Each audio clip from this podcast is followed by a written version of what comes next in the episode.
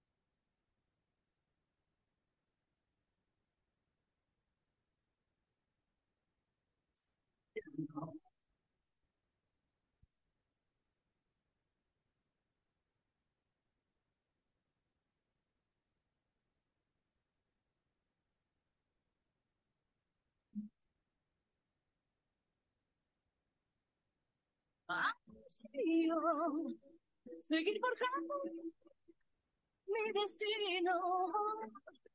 Ay,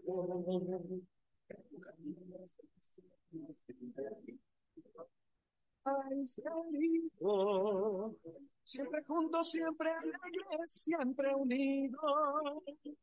No hay espacio ni el olvido. Eh,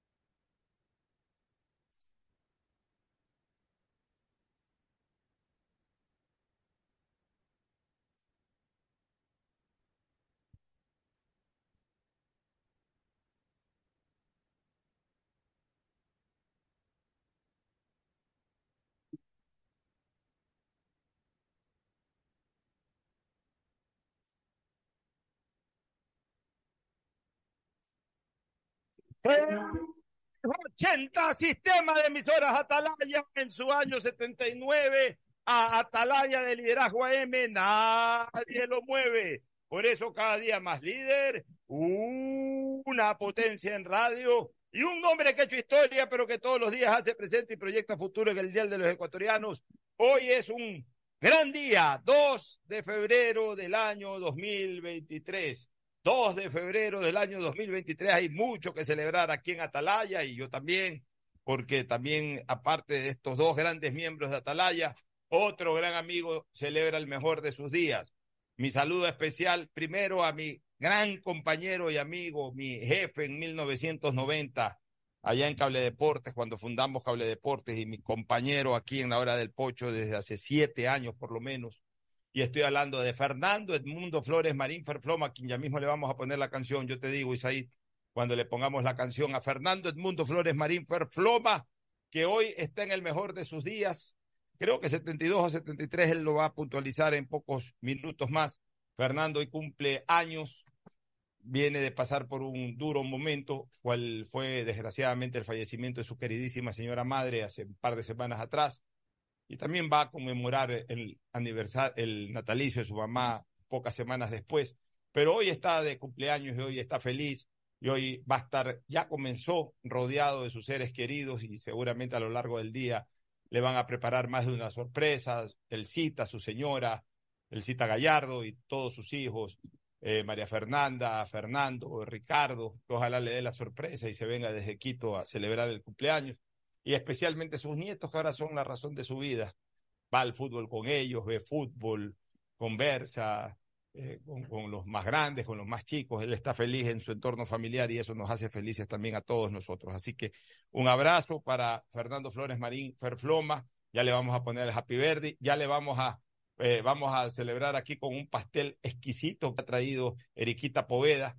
Eh, Eriquita ha traído su, la torta de cumpleaños y por supuesto que a él y a y a Paulita Barros, que es la segunda homenajeada aquí en Atalaya, no la segunda, la otra homenajeada aquí en Atalaya, Aquí no hay primero ni segundo, todos tenemos el mismo nivel. A, a Paulita Barros, nuestra eficiente eh, eh, coordinadora de trabajo aquí en Atalaya, es la que siempre está pendiente de coordinar todo, de, de que los programas, especialmente que tienen invitados, eh, puedan estar aquí presentes en, en, el, en los programas del sistema de emisoras Atalaya, es la que recibe documentos, la que despacha, en fin. Paulita Barros también en el mejor de sus días, mucho más joven, por supuesto, que Fernando, pero no por eso, pues, eh, ni el uno es más, ni el otro, ni la otra es menos. Los dos están pasando por un lindo día como es el de celebrar su cumpleaños. Y también hago extensivo mi saludo aquí en el sistema de emisoras Atalaya. Hago extensivo mi saludo eh, también porque hoy está de cumpleaños otro hermano de la vida, un hermano del alma, como Gerardo Asdrúbal España Larreta, que hoy cumple también años. Don Gerard, que a veces nos eh, suele sintonizar aquí en el sistema de emisoras Atalaya, radio en donde él dio sus primeros pasos en Guayaquil. Eh, bueno, estuvo en Mambo, me parece, pero eh, un momento cumbre en los inicios de su carrera periodística como narrador, que ya tiene más de 50 años, la dio aquí en el sistema de emisoras Atalaya en la década de los 70 formándose junto a Ecuador Martínez Collazo, a Humberto Romero Galvez, Aristides Castro Rodríguez Arcas, en fin, eh, de esa gran eh, hornada del periodismo de los años 60, de los años 70, de los años 50, bueno, alcanzaron a incubarlo a Gerardo Asdrúbal, España Larreta, y hoy es toda una personalidad, hoy desde hace algunos años, toda una personalidad en el relato y en el periodismo deportivo. Hoy cumple años don Gerardo Asdrúbal, España Larreta, y aquí desde la hora del pocho del sistema de emisoras Atalaya, le enviamos un fuerte abrazo a él, a su esposa, a doña María de Los Ángeles, a sus hijas, a sus nietos también. Eh, ya está él en esa etapa de eh, chochar con los nietos, igual como está Fernando Flores Marín, los cumpleañeros de hoy. Un abrazo para Gerardo, un abrazo para Fernando Edmundo Flores Marín Ferfloma, un abrazo muy fuerte también para Paola Barros. Y vivan los cumpleañeros, comenzamos con la canción especial. Felicidades en este día. Que tengas dicha toda la vida.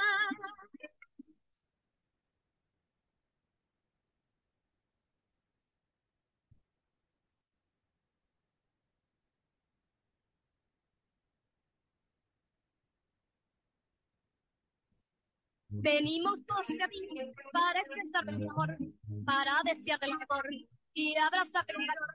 Recibe nuestra invitación en esta ofrenda musical que lleva todo el corazón en un cantar.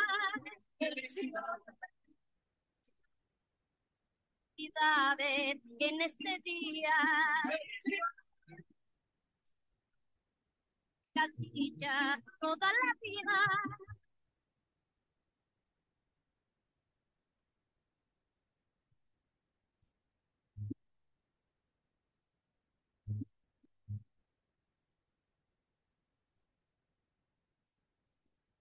Aprovechando la ocasión, todos queremos expresar lo que sentimos y es cariño de verdad por ser tu día y caminar con estas copas de licor que simbolizan esta vez.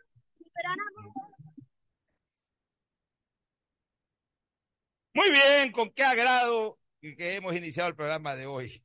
La verdad es que tú no sabes la infinita alegría que da comenzar un programa así, no como lo comenzábamos en la cuarentena, ¿te acuerdas? Todo lo contrario, ¿no? En esa época anunciábamos muerte, hoy anunciamos años de vida y sobre todo deseos de que eh, estos días se prolonguen año a año, ¿no? Que, digamos que tengan ustedes muchos más 2 de febrero para celebrar, por lo menos en el caso de, de Fernando y de, y de Gerardo, unos 28, 30 años más, en el caso de Paola, unos 60 años más. Por...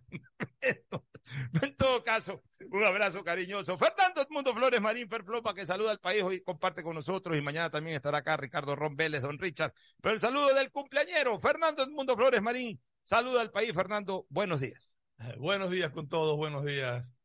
Ocho, buenos días, Ricardo. Quiero empezar agradeciéndole, Riquita, la enorme gentileza de haber traído la torta y la gentileza también de haber traído una sola vela, creo, porque si me traía las 74, 74 no son muy días, ¿eh? no las alcanzaba a soplar todas, así que 74. agradezco. Yo, yo Riquita. El, el, el, lo primero que hice cuando entré a la radio fue darnos un abrazo de felicitación mutua con Paulita. O sea, realmente... y, y, se lo extiendes a don Gerard también. Don bueno, sí, me acabo de enterar de que es el cumpleaños de Gerardo y le, mando, y le envío, le envío un enorme abrazo a, a, Gerardo por su cumpleaños. Estamos festejando, así que que sea todo felicidad para, para todos los cumpleaños de hoy día. A ver, yo te he vaticinado unos 28 años, o sea que si se cumple mi vaticinio, estamos hablando de 102 años, una buena edad.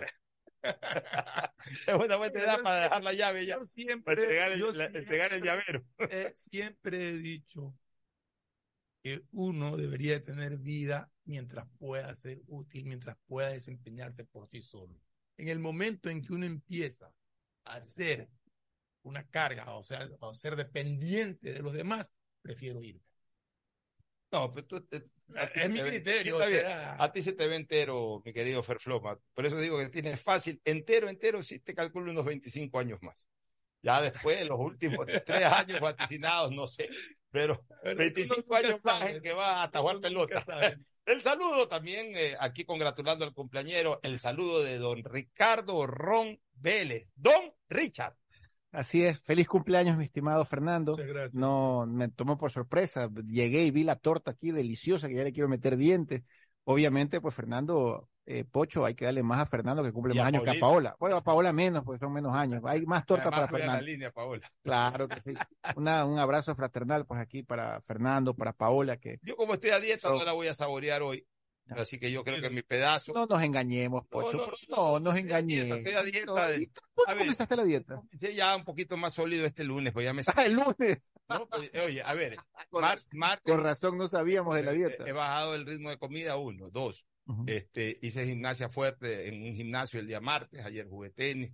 Hoy voy a hacer gimnasia. Preparándote para el partido contra Huancavilca, me imagino. No, ya vamos a preparar eso más adelante. En todo caso, eh, estamos felices aquí. Ya vamos a repartir el cake. Pero también hoy es un día especial en lo político porque hoy se cierra la campaña oficialmente. Son las últimas, ya ni siquiera 24 horas. Yo diría, eh, teóricamente son las últimas 13 horas. ¿sí? Teóricamente las últimas 13 horas y en la práctica son las últimas 6 horas o 7 horas de campaña electoral. Eh, que es el, a lo largo de lo que dura el día y las sí, primeras horas de la noche. De ahí que ya. se prepare porque imagino que en la tarde habrá por algunos lados caravanas que empezarán el tráfico. Recomiendan ¿no? mejor no salir del Exacto. centro, a ir al centro ir de la tarde o salir temprano. Exacto. Ya no sé si el centro. No, pero, pero igual las caravanas molestan el tráfico. Mira, yo hace 20 años, 21 años, cuando estuve en campaña electoral por primera vez para mí, estado en múltiples campañas electorales antes y, y, después también he asesorado, apoyado. Pero la primera en que yo participé, que fue el 2002, hace 21 años, yo le decía a mi equipo de trabajo en las caminatas, en las entradas, caravanas y todo eso, que habían muchas en esa época, que el centro era vital. El centro era un, un, un sector muy nervioso. Pues en el centro tú concentrabas a, a mucha gente, gente que está en el día a día, en el trabajo, eh, gente que iba, venía, salía, entraba del centro, dueños de locales comerciales. Entonces, en el centro verdaderamente se iba a pulsear el verdadero eh, afecto o, simpatía de la gente hacia el candidato X, Y o Z. Entonces teníamos que preparar bien una campaña, entusiasmar bien a la gente para que el último día o el penúltimo día, cuando entremos caminando al centro con gente y todo, sintamos eh, una satisfacción o una adhesión por parte de la gente y sentir una adhesión en el centro de Guayaquil en esa época era muy importante. Hoy ya no. Hoy ya en el centro ya no tiene el movimiento de antes. ya no representa lo que fue antes el centro de Guayaquil, ya los sectores comerciales prácticamente se han desplazado en su totalidad a los, a los edificios llamados centros comerciales, está disperso por, por, por, por todo Guayaquil el ámbito comercial, al punto que en el centro ya no hay ni restaurantes, que era una de las cosas que conversábamos por ahí.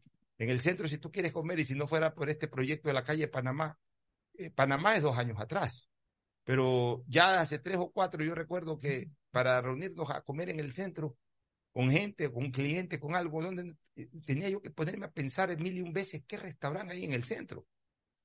Cerró la canoa. Cerraron una serie de restaurantes buenos y famosos que habían en el centro, el Melba, y un pocotón más. Y el centro ha quedado reducido, fuera de la calle Panamá, ¿a, dónde? Y antes teníamos el Jack Club, los socios del Jack Club, que ya está cerrado también desde hace unos cuatro o cinco años la sede del Jack Club de, Guayaquil, ahí en el Malecón. ¿Qué queda para los socios del Bankers, el Bankers Club? ¿Qué queda para el ciudadano común y corriente con un nivel eh, de, consumo medio alto y alto? La tasca de Carlos, que queda ahí en la calle eh, General Córdoba. ¿Qué más queda? Nada más. Queda eh, el, Hotel Guayaquil, el Hotel hay un restaurante frente al Parque Seminario, La Pata Gorda. Queda la pata gorda ahí que queda en una esquina frente al Parque Centenario. el del Uniotel también. También ahí, exacto. Y el hotel. O sea, pero hotel, Ya no queda, ya restaurantes, restaurantes ya prácticamente no hay. Porque el de la canoa nunca se lo consideró eh, un hotel, se lo consideró un restaurante aparte del hotel. De hecho, eh, administrativamente eh, eh, estaba separado en el sentido de que la facturación que tenía la canoa era totalmente distinta a la del hotel. Y hasta, había, una, había una separación física. Además, la clientela de la canoa no tenía nada que ver con los huéspedes del hotel. Claro. que era normalmente gente que llegaba a comer al restaurante. Las 24 horas del día. Ya, desgraciadamente cerró la canoa. Y ya en el centro no hay. Antes había también la tasca de Pepe Moreno que, quedaba, ahí, por el Parque Seminario, al lado del hotel. Este, quedaba ahí, hace muchos años que cerró. Ya no hay donde comer en el centro de Guayaquil. Eh, grandes tiendas tampoco, cerró Ori Sánchez hace algunos años atrás.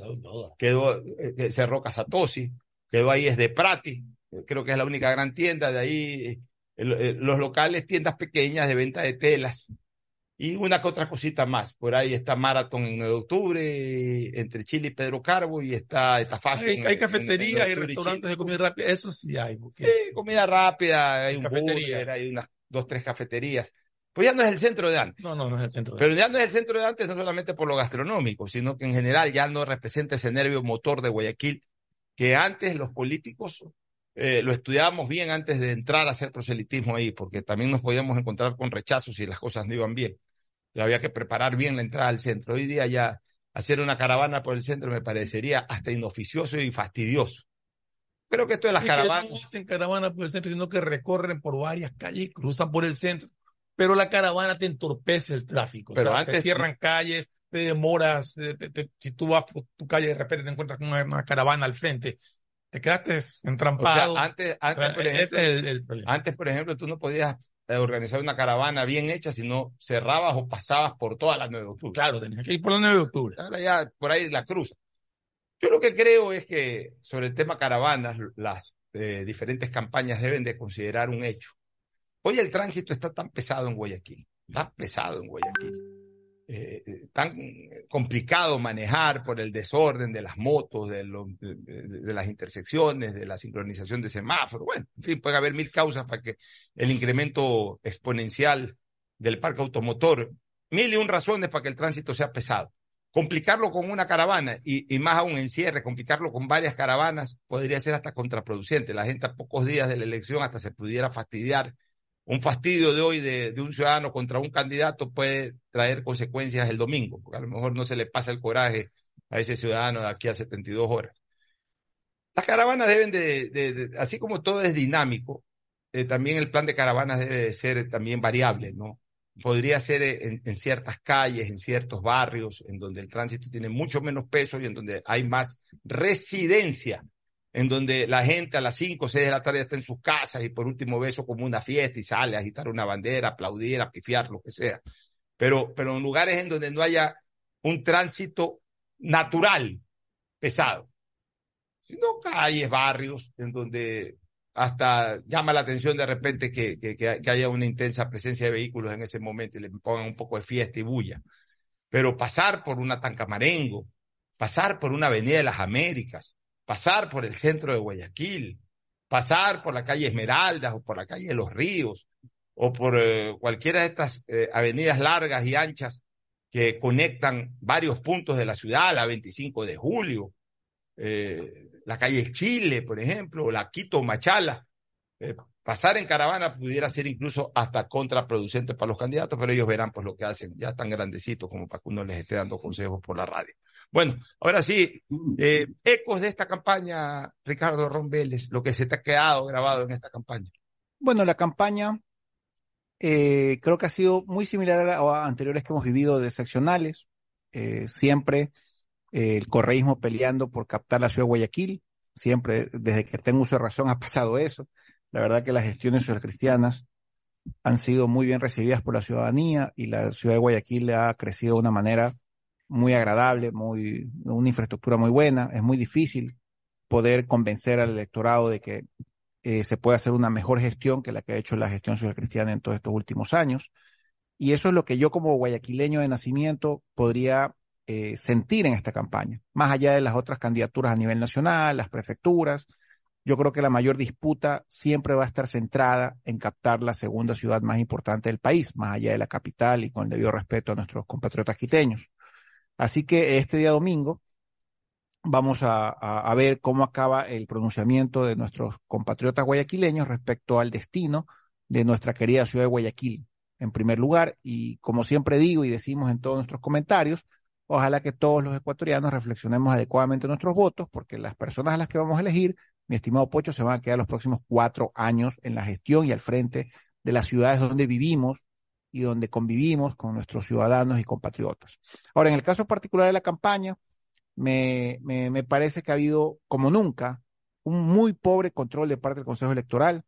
Obviamente yo no voy a caer en, en, esa situación particular de que no, juicio político, el Consejo Electoral. No, no es mi intención, pero creo que como nunca el Consejo Electoral ha pesado muchísimo menos en esta campaña. Creo que hemos sido testigos de una serie de violaciones al Código de la Democracia desde hace muchos meses atrás, desde los candidatos al Consejo de Participación Ciudadana, desde los candidatos a las diferentes eh, eh, candidaturas que existen, desde candidatos a reelección que están en, en, en, en ejercicio de sus funciones, eh, la propaganda electoral, las caminatas, o sea, ha habido realmente una libertad, entre comillas, por decirlo de alguna manera, quizás más, perdón, más que libertad, un libertinaje en las campañas nacionales que yo he visto para todas las dignidades que están actualmente eh, preparándose para la gran elección del día domingo.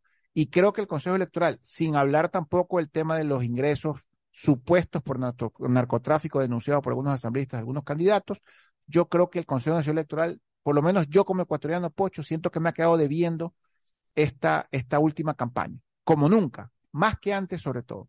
El Código de la Democracia establece reglas, condiciones, características para el control electoral. No lo digo yo, yo pienso que las elecciones deberían ser absolutamente abiertas y cada, cada quien financiarlas como le dé la gana. Pero si el Código de la Democracia tiene una ley y una ley está vigente, hay que cumplirla. Y el Consejo Electoral tiene la obligación de hacerlo y creo que no lo ha hecho. Creo que ha habido una flexibilidad, ha habido un libertinaje a nivel nacional en todas las candidaturas. Y me da pena cuando una ley está escrita y nadie la cumple. Yo pienso que si una ley está escrita hay que cumplirla. Ese es mi criterio como abogado. Y eso es lo que yo más puedo quejarme, si es, si, si es la palabra que vamos a usar, Pocho Fernando, de que en estas, estas elecciones el Consejo Electoral ha estado absolutamente vendado a nivel nacional, Pocho. Fernando, tu criterio sobre los ecos que te ha dejado esta campaña. Eh, mira, eh, yo comparto con, con Ricardo la falta de control del Consejo Nacional Electoral y sobre todo en lo que corresponde al Consejo de Participación Ciudadana y Control Social, donde de una manera descarada se han estado haciendo campañas políticas auspiciadas por partidos políticos cuando está expresamente prohibido. Incluso ha habido denuncias de dos de los candidatos contra otros candidatos por este motivo y sin embargo he visto que el Consejo Nacional Electoral no ha hecho absolutamente nada. Los montos de campañas ya lo hemos hablado acá, lo hemos dicho muchas veces, que en primer lugar el, Consejo Nacional Electoral no tiene por qué financiar a nadie. El que quiera hacer política, que ponga de su bolsillo, que consiga auspicios, todos lógicamente justificados ante la autoridad competente para saber que los fondos son lícitos, se puede poner un tope, un límite máximo de, de, gasto electoral, pero que sean fondos propios o fondos conseguidos a través de personas que de manera clara, de manera transparente, decidan aportar para un candidato. Al Estado no tiene por qué costarle pagarle las campañas políticas a los candidatos. Eso es un criterio que yo vengo sosteniendo ya hace algún tiempo y, y, lo, y lo sigo manteniendo.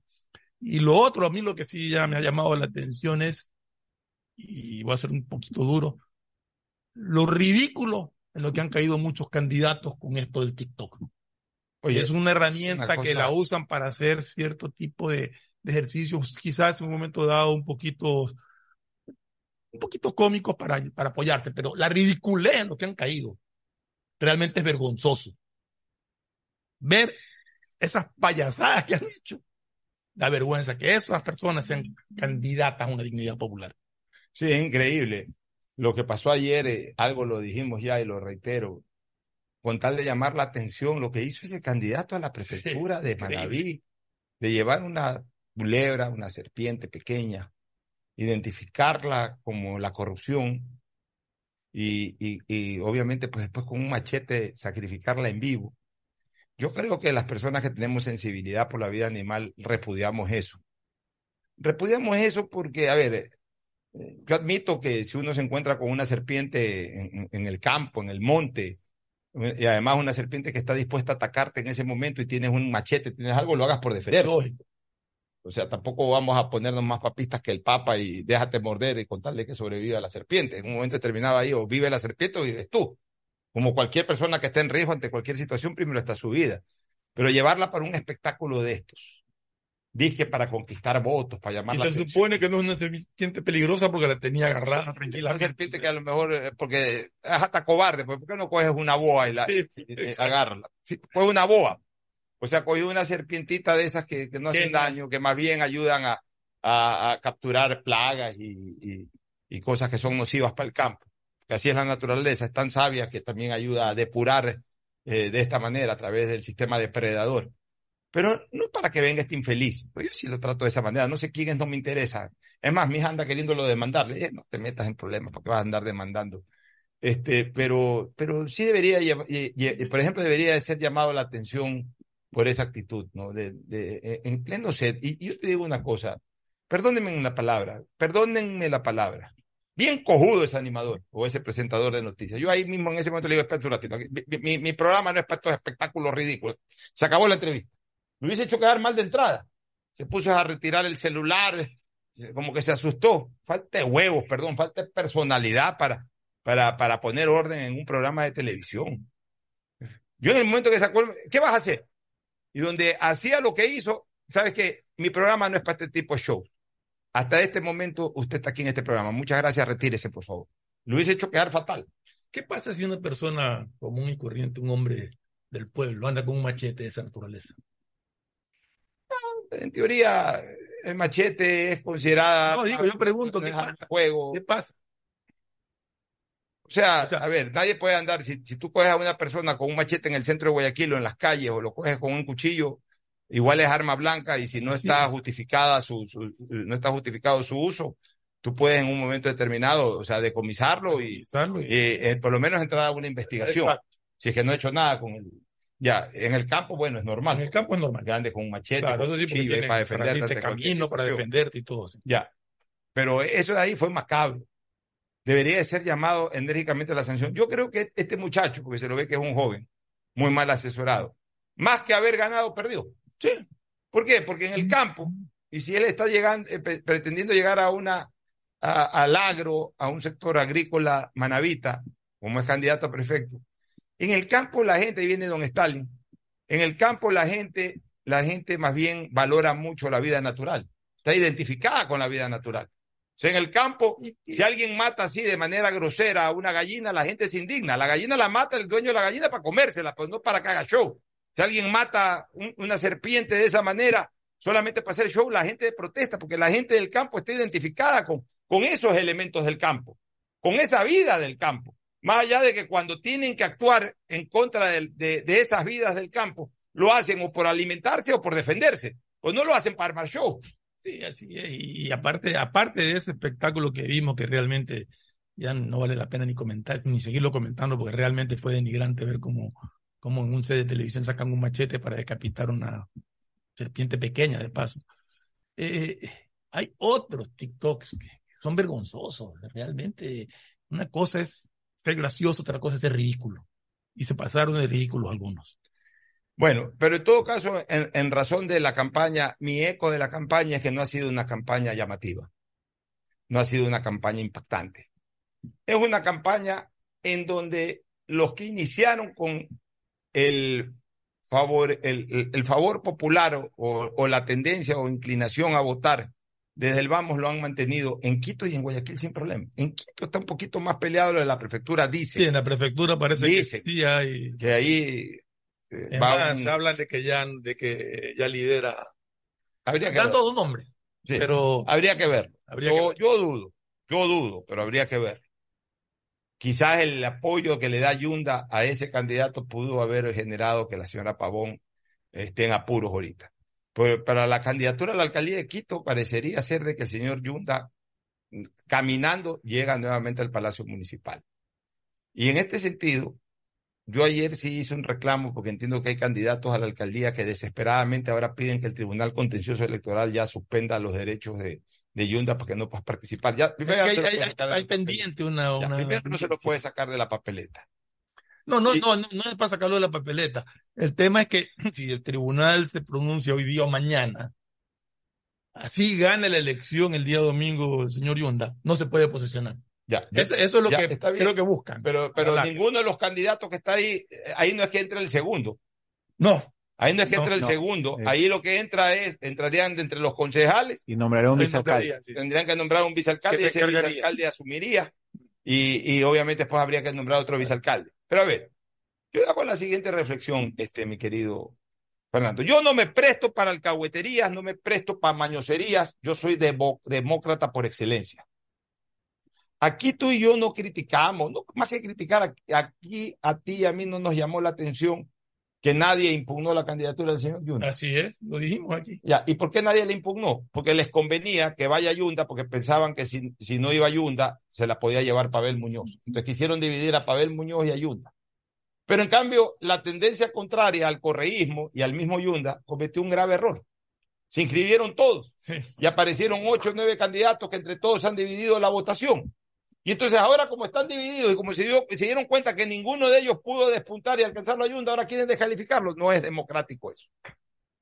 Si ya no le impugnaron, un saludo especial a Stalin Alexis Poveda Gran Noble que acaba de arribar acá a los estudios, eh, a los estudios del sistema de emisoras Atalaya de la hora del pocho. Si el señor Yunda ya está primero y no lo pudieron bajar en campaña y no lo impugnaron antes de la inscripción cuando pudieron haberlo hecho, ya ahorita pedir esta cuestión es absolutamente antidemocrático. Saludamos a Stalin Poveda. Muchas gracias, realmente. Hombre de opinión política. Panel de lujo. Siempre es bienvenido. Bienvenido y me alegra compartir esta mesa con ustedes, pero yo comparto plenamente lo que dice Pocho. No puede ser posible que el derecho del valor democrático de una elección que está en el ciudadano pueda estar subordinado por juegos de intereses preelectorales y cálculos electorales. ¿Por qué no lo impugnaron en su debido momento? Y luego vas a impugnarlo porque va a ganar si gana y no se puede posesionar. No estás impugnando al señor Yunda, sino el voto del elector está dejando al descubierto el irrespeto a esa voluntad popular. Así es. y no se puede jugar con esos valores democracia. Porque no lo pude alcanzar, entonces ahora descalifica. Eso es. No, puede ser así. Y entonces, mira, en Quito tampoco ha habido, pues no ha habido una campaña de despunte de Andrés Páez. Pero, pero una, campaña de despunte de Pedro Play. Es, es, un tema que queda pendiente, suponiendo que no se, que no se pronuncie todavía. Y que gane el señor Yunda el día domingo y se posesione. Ah, después la ley sigue. Después la ley sigue. La ley sigue. Los procesos siguen. un problema legal. Ya, pero, pero que lo tenga. Que lo tenga, claro, que lo tenga. Que, consejo que va a Que ya no van a ganar de todas maneras. ¿No? Además, si el debido proceso continúa, eso significa que no se puede respetar la voluntad popular, pues después que lo saquen por otro, porque el proceso continúa. Es, diferente, pero no es, que ahorita, no es que ahorita no, va a funcionarlo. No, ya el señor Yunda tiene que participar el domingo y si gana, gana y después verá cómo se defiende el proceso y, y qué pasa con el proceso. Pero no es que ahora van a, piden desesperadamente lo que bien pudieron haber impugnado desde el comienzo. Así es, y aquí lo dijimos. Lo dejaron inscribirse a Yunda porque el terror de ellos era el correísmo con Pavel Muñoz. Decía, aquí entre Yunda y Muñoz se divide, entre Yunda y Muñoz se caen a 12, 13 cada uno, y entonces eh, los, los, Andrés Páez, los Pedro Freire, las Mal, Malena Esquito, y, y, y todo esto. Luis Elena Coloma. Luis Elena Coloma, y ellos pensaron de que iban a sacar cualquiera de ellos 18, 20, 22, nah, 25%, no, y entonces dividían a, dividían a, a, al correísmo y excorreísmo. Y resulta que sí, se han dividido, se pero, han dividido de todas maneras. Pero ya va a ocurrir lo que pasó ya, anteriormente. Ahora, con 18 está demostrando, ya, está demostrando sí, Yunda, lo mismo, que está demostrando Yunda que Yunda tiene ese porcentaje que es de Yunda. No es ni de Correa, no es ni de, de nadie más. Claro, Yunda, porque hoy está con qué lista. Hoy ya está con Pachacuti, Por eso, pero va a sacar pero, el mismo porcentaje pero, de la, del que sacó y con el que fue alcalde cuando corrió por Patria Soberana. Yo creo, que va a sacar mucho más, porque Pachacuti le da un valor agregado electoral. Yo creo que va a Porque sacar, Pachacuti sacó buenas elecciones. Bueno, no importa, pero como dice Pocho, porque así como es Pachacuti, un patrimonio electoral de él. Pero así como Pachacuti le suma, también le resta Pavel Muñoz por, por Revolución Ciudadana. Que claro, claro esa, esa, tendencia que podría ser la Exacto. divide. Pero el claro. porcentaje sí, corriente contraria que repitió el error eh, como, como tendencia, repitió el error del 2019 de salir como 7-8. Malos cálculos. ¿Sabe por qué? Porque dice el ex alcalde de la ciudad de Guayaquil, hoy por hoy los electores votan por ellos más que por una cara y por un número. Porque votan por ellos porque aquel que le confían la elección o el voto es el que de alguna manera le ha podido garantizar en la práctica que mejoren su calidad de vida, que le llevó algo de, algo de obras y cosas por el estilo. Y yo creo que si vamos en esa evolución, creo que es una evolución de toma de conciencia en el proceso electoral del ciudadano. Ya es hora de que no vayamos a votar, sino a elegir, profundizar críticamente, mirar eh, toda la trayectoria del candidato en lo cívico, eh, en el trabajo de masa, en el trabajo político, en el trabajo social. Por lo menos valorar esos aspectos. Así es. No sé si alcanzaste a escuchar que hoy día es el cumpleaños de Ferfloma. No. Esto merece un paréntesis está, y expresarle, esa, expresarle a Ferfloma por mis mejores deseos de años de vida familiar y de salud, que son Muchas gracias, las cosas más importantes que debemos bueno, pre prevenir. Eh, insistiendo en el tema anterior, ya para culminar mi criterio sobre ese particular, no ha habido pues una campaña impactante. En Guayaquil tampoco. En Guayaquil arrancan como eh, principales eh, opcionadas por tendencia electoral, de acuerdo a las encuestas de arranque, tanto la actual alcaldesa Cintia Viteri como la actual prefecta doña Susana González. Y resulta que a lo largo de la campaña no hubo nada que haya impactado ni negativamente para ellas, ni demasiado en positivo para sus rivales. Y el debate, que es una herramienta de impacto, por el diseño, por el formato, por la manera en que se desarrolló, por la manera en cómo se transmitió ese debate o esa serie de debates, tampoco terminaron generando ningún impacto, ni negativo para quienes estaban adelante, ni demasiado positivo para quienes venían atrás. Entonces, la lógica siempre nos lleva a la verdad. ¿Cuál es la lógica? Si no ha habido un mayor impacto ni en negativo para los que iban adelante, ni en demasiado positivo para los que venían atrás. ¿Por qué uso la palabra demasiado positivo? Porque igual toda campaña genera un impacto positivo en todo el mundo, pero, pero tiene que haber alguien que de repente bastante abajo genere un impacto demasiado positivo para trepar, para sobrepasar, para liderar, pasar a liderar. Eso de ahí no lo hemos visto. Y la, la única duda que, que, siempre va a quedar en una elección, porque tampoco se puede decir de que ya la elección está ganada por una o por otra, o por uno o por otro. La única duda es ese voto escondido, que a veces no se encuesta bien, que es el que llamamos de la ciudad profunda o del Ecuador profundo, ese en donde a lo mejor no entran, peor ahora en épocas de violencia y, y de tantas cosas, a lo mejor no entra el encuestador, o a lo mejor el encuestado guarda su pronunciamiento, o a lo mejor el encuestador, eh, perdón, el encuestado no confía en quien está preguntando y, y, y no da una versión exacta. Eso, eso te da bueno, el 56% de indecisión es no, todavía hasta la última encuesta. Es que, es que, a ver, es, es, que en la indecisión yo no veo la cosa. Yo veo en el, en el voto oculto, escondido. Pero a ver, esa indecisión es un voto oculto. No necesariamente. no sé por quién es un voto oculto. Es un voto oculto. ese es un voto oculto. por eso es que es tan alta, por eso está llegando al 56%. por eso la gente, el candidato espera hasta el último momento una redefinición. es que para mí, en lo personal, ese no es el voto oculto. Y lo digo por experiencia. no tiene otros orígenes. O sea, para mí el voto oculto es ese voto que no encuestaste. Ese voto en esos sectores en donde no llegaste porque tienen un peso electoral, porque no llegó el encuestador. El principio, está oculto. el principio del voto oculto es el voto vergonzante. Exacto. No es el que no llegó, el que no se expresa porque no tiene identidad. Y, es, el que te dice no sé, y se convierte en el de indeciso. No, no, no, no, no necesariamente no sé si vamos por ese lado, el llamado ex voto vergonzante, que yo ya, yo ya no veo eso de voto vergonzante. Hoy porque depende de un candidato que también te genere ese tipo de cosas. Con, con las redes sociales la gente perdió la vergüenza de expresarse.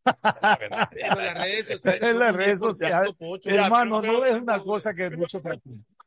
O sea, no, nadie no, por redes sociales, pues mínima la, Nadie se está guiando por redes sociales. Yo lo que te estoy diciendo es que con las redes sociales la gente de alguna manera, a ver, no es 10% tampoco, Fernando. 10% será el Twitter, pero Facebook es red social, WhatsApp es red social. Igual, no Todo es red social. No. Eh, eh, hoy te puedo decir que un alto porcentaje de la ciudadanía participa en redes sociales, porque WhatsApp es red social.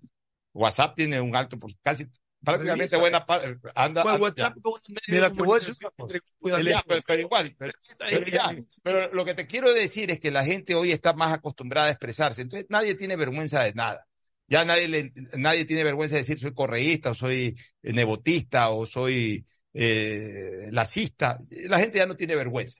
Ya la gente expresa. Yo qué es lo que creo? Que en la indecisión sí existe una indecisión todavía. Gente que todavía no ha decidido.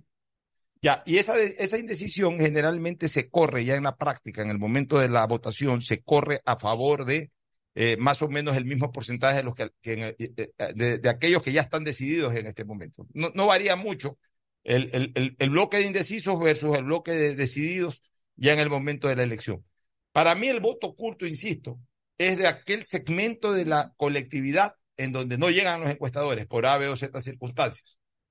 El voto oculto también tiene que ver mucho con el engaño de la gente. No que la gente te diga, no sé por quién voy a votar. que te mienta. Sino que te diga, voy a votar por eh, Cintia y voy a votar por Aquiles o voy a votar por Jairala o voy a votar por eh, Gushmer y voy a votar es por Susana. O sea, eso de ahí eh, también tiene un porcentaje que al final se ve en, en, en, en el resultado final. por, eso es que ese voto oculto es el único que podría generar un cambio. Pero el impacto de campaña no genera cambio de aquí al domingo. Sí, pero la causa, ¿Por qué cree que la gente miente y no dice voy a votar por tal candidato? Pues, no, no sabiendo que ya, y ya sabiendo que va a votar por ese candidato y dice no voto por otro. Escúchame, no por vergüenza. Mira, te pongo un ejemplo. La gente No, no, no por vergüenza, pero hay otras causas para, para esa manifestación eh, psicosocial de, del ciudadano. Escúchame, la gente, te voy a explicar cómo es la gente. Explícame cómo es la gente. Y tú lo sabes, pues, tú, tú, debes saber. Yo soy de esa gente. Así es. Eh, eh, Ricardo, él debe saber más que yo, que yo soy sociólogo. Ah, tú por la calle. Le dice, oiga señor, este, la calle tal. Y pues alguno te dice dos cuadras más adelante. Y tú vas a dos cuadras más adelante, resulta que cinco cuadras en más. Las sierras dicen aquisito nomás, a, cinco kilómetros. La gente, hermano, sabes que no se complica en la respuesta. La gente te dice cualquier cosa. La gente ahí te ve con cara de, de, de, de, por ejemplo, te ve que piensa que de repente le estás preguntando y eres alguien relacionado con la alcaldía y te dicen, sí, voto por Cintia, a lo mejor no vota por Cintia. O te ven con cara de correísta y dicen, voy a votar por Aquiles, pues voy a votar por Cintia. O sea, la gente a veces también le gusta llevar la contraria. La gente también tiene ese sentimiento. Yo no tengo por qué estarle diciendo a este señor lo que voy a hacer o por quién voy a votar. Hay otra gente que sí te dice la plena. O sea, hermano, todo eso, todo eso es lo que yo llamo el voto oculto. Eh, más la ¿cómo es? inaccesibilidad, la inaccesibilidad a ciertos eh, eh, sectores de la ciudadanía que por A, B o ciertas circunstancias los encuestadores no han llegado. pero vamos a decir que, llegan los encuestadores y le dicen lo mismo. Le dice voto por Pocho cuando va a votar por Stalin. sí, igual no, llega. Pero de, todas maneras, es una medición técnica que sí sirve, que sí te da una idea clara de lo que está pasando. Yo veo una involución, una involución en la cultura electoral. Y no depende del ciudadano, depende de las reglas del juego, ¿no? Cómo te las pone el Tribunal Electoral o el Código de la Democracia. Fíjate cómo es. Hoy por hoy, como cambiaron el método, que es por plancha, es el western reducido. ¿Cómo es el reducido? Western, western, western. No, es que hay dos western, uno ampliado, otro reducido. Ya, bueno. Como cambiaron la modalidad, la gente hoy no tiene preocupación de escoger como se escogía entre listas, que podías tú hacer un ejercicio de elección, podías hacer un ejercicio de seleccionar a uno u otro candidato. Y eso era un ejercicio positivo para madurar, ¿no es cierto?, la conciencia electoral, de seleccionar a un verdadero representante que él considera que había escudriñado y que lo había más o menos visto su perfil. Pues ya no está preocupado de eso. A ver, dígame dónde está la seis. Ese es rayo todititito seis. Perfecto. Entonces, la gente está votando por simbologías y por representaciones. Entonces, al candidato que más se lo conoce, que más evidencia tiene, la gente se lo mete en la cabeza y lo vincula con el número y va por eso. Entonces, todo eso hace que esa conciencia electoral vaya cambiando. Y los resultados al final, así, son como un juego de azar, ¿no? Porque ganó el número, porque la cara, pero no porque hay una reflexión de conciencia real de que ese es el candidato que me va a representar y al que yo voté. Pues. Mira, hay gente que no sabe ni que tiene que votar el día de hoy. Ah, peor, pues conversatorios en que han estado candidatos al Consejo de Participación Social y no saben qué es eso, no saben para qué sirve, no saben qué tiene que hacer. No, pues yo o sea, realmente es preocupante cierto nivel. Hay personas que están muy claras, por supuesto, hay muchos ciudadanos que están muy claros de lo que hay que hacer, pero hay muchísimos ciudadanos que no tienen idea. Claro, tienes razón. Y tienen que ir a votar no porque quieran votar, no porque quieran ejercer su derecho. Yo vengo sosteniendo acá que el voto no debe ser obligatorio por una sencilla razón. El voto es un derecho y nadie te puede obligar. Un derecho no puede ser obligado. Exacto. El momento en que es obligado ya deja de ser un derecho. Claro. Es como el derecho de participación. No puede ser tutelado por una institución pública o, de, oficial. Bueno, vámonos a una primera pausa mientras llega nuestra invitada Susana González, candidata a la prefectura del Guayas, prefecta en funciones, con licencia. Y eh, eh, puesta, eh, puesta consideración. Ha estado, ha estado en la palestra radial entrevistando a los opcionados no, yo aquí electorales. A, todos. Por eso. de todas las tendencias, no, a los opcionados principalmente, sino a, todos. Aquí, por aquí han venido todos, mire, por aquí han venido Susana González, Andrés Gushme, ha venido Francesco Tabaqui, ha venido, ha venido Nicolás Lapenti, ha venido Héctor Vanegas. Para Hoy día tenías a uno aquí. para la alcaldía de Guayaquil ha venido Cintia Viteri, ha venido Aquiles, ha venido Jimmy, ha venido Pedro Pablo Duarte, ha venido John Caraicoa. Aquí han venido, han venido candidatos a concejales. Ayer vino un candidato a concejal de Revolución Ciudadana por San Borondón, vino mi buen amigo Pepe Dager. Aquí se ha abierto, han venido candidatos al Consejo de Participación Ciudadana. Se ha abierto en la medida de las posibilidades del tiempo y del espacio. Eh, aquí le hemos dado a todos ellos espacio. Hoy, en pocos minutos más, deberá de arribar la eh, candidata a la prefectura del Guayas. Digo candidata a la prefectura del Guayas, si bien es cierto que es prefecta en funciones, está con licencia, pero aquí viene como candidata, no viene como prefecta. Así que la candidata a la prefectura, doña Susana González. Luego de la pausa estaremos analizando un par de temas más antes de la entrevista. Ya volvemos. El siguiente es un espacio publicitario apto para todo público.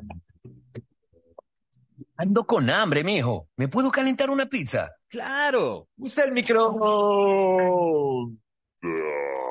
Cuando se va la luz, tu vida se detiene. Evita los cortes pagando tu planilla en nuestra app o visitando nuestras oficinas. Con CENEL EP, tu vida sigue.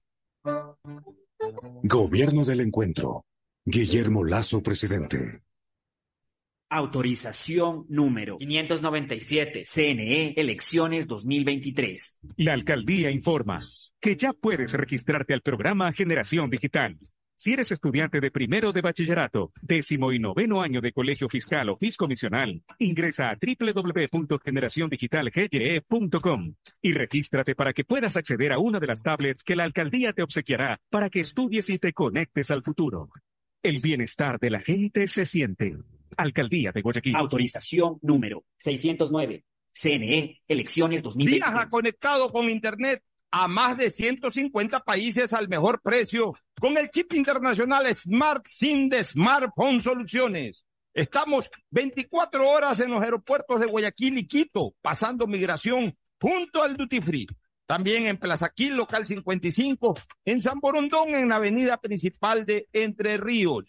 Lo importante es que cuando viajes estés conectado. sin esperar conectarte un Wi-Fi. Conéctate directamente con tu chip al teléfono celular que quieras llamar a través del WhatsApp o de manera directa. No lo olvides, Smart SIM de Smartphone Soluciones te espera en el aeropuerto con atención 24 Después de un accidente de tránsito, cada minuto es crucial para las víctimas.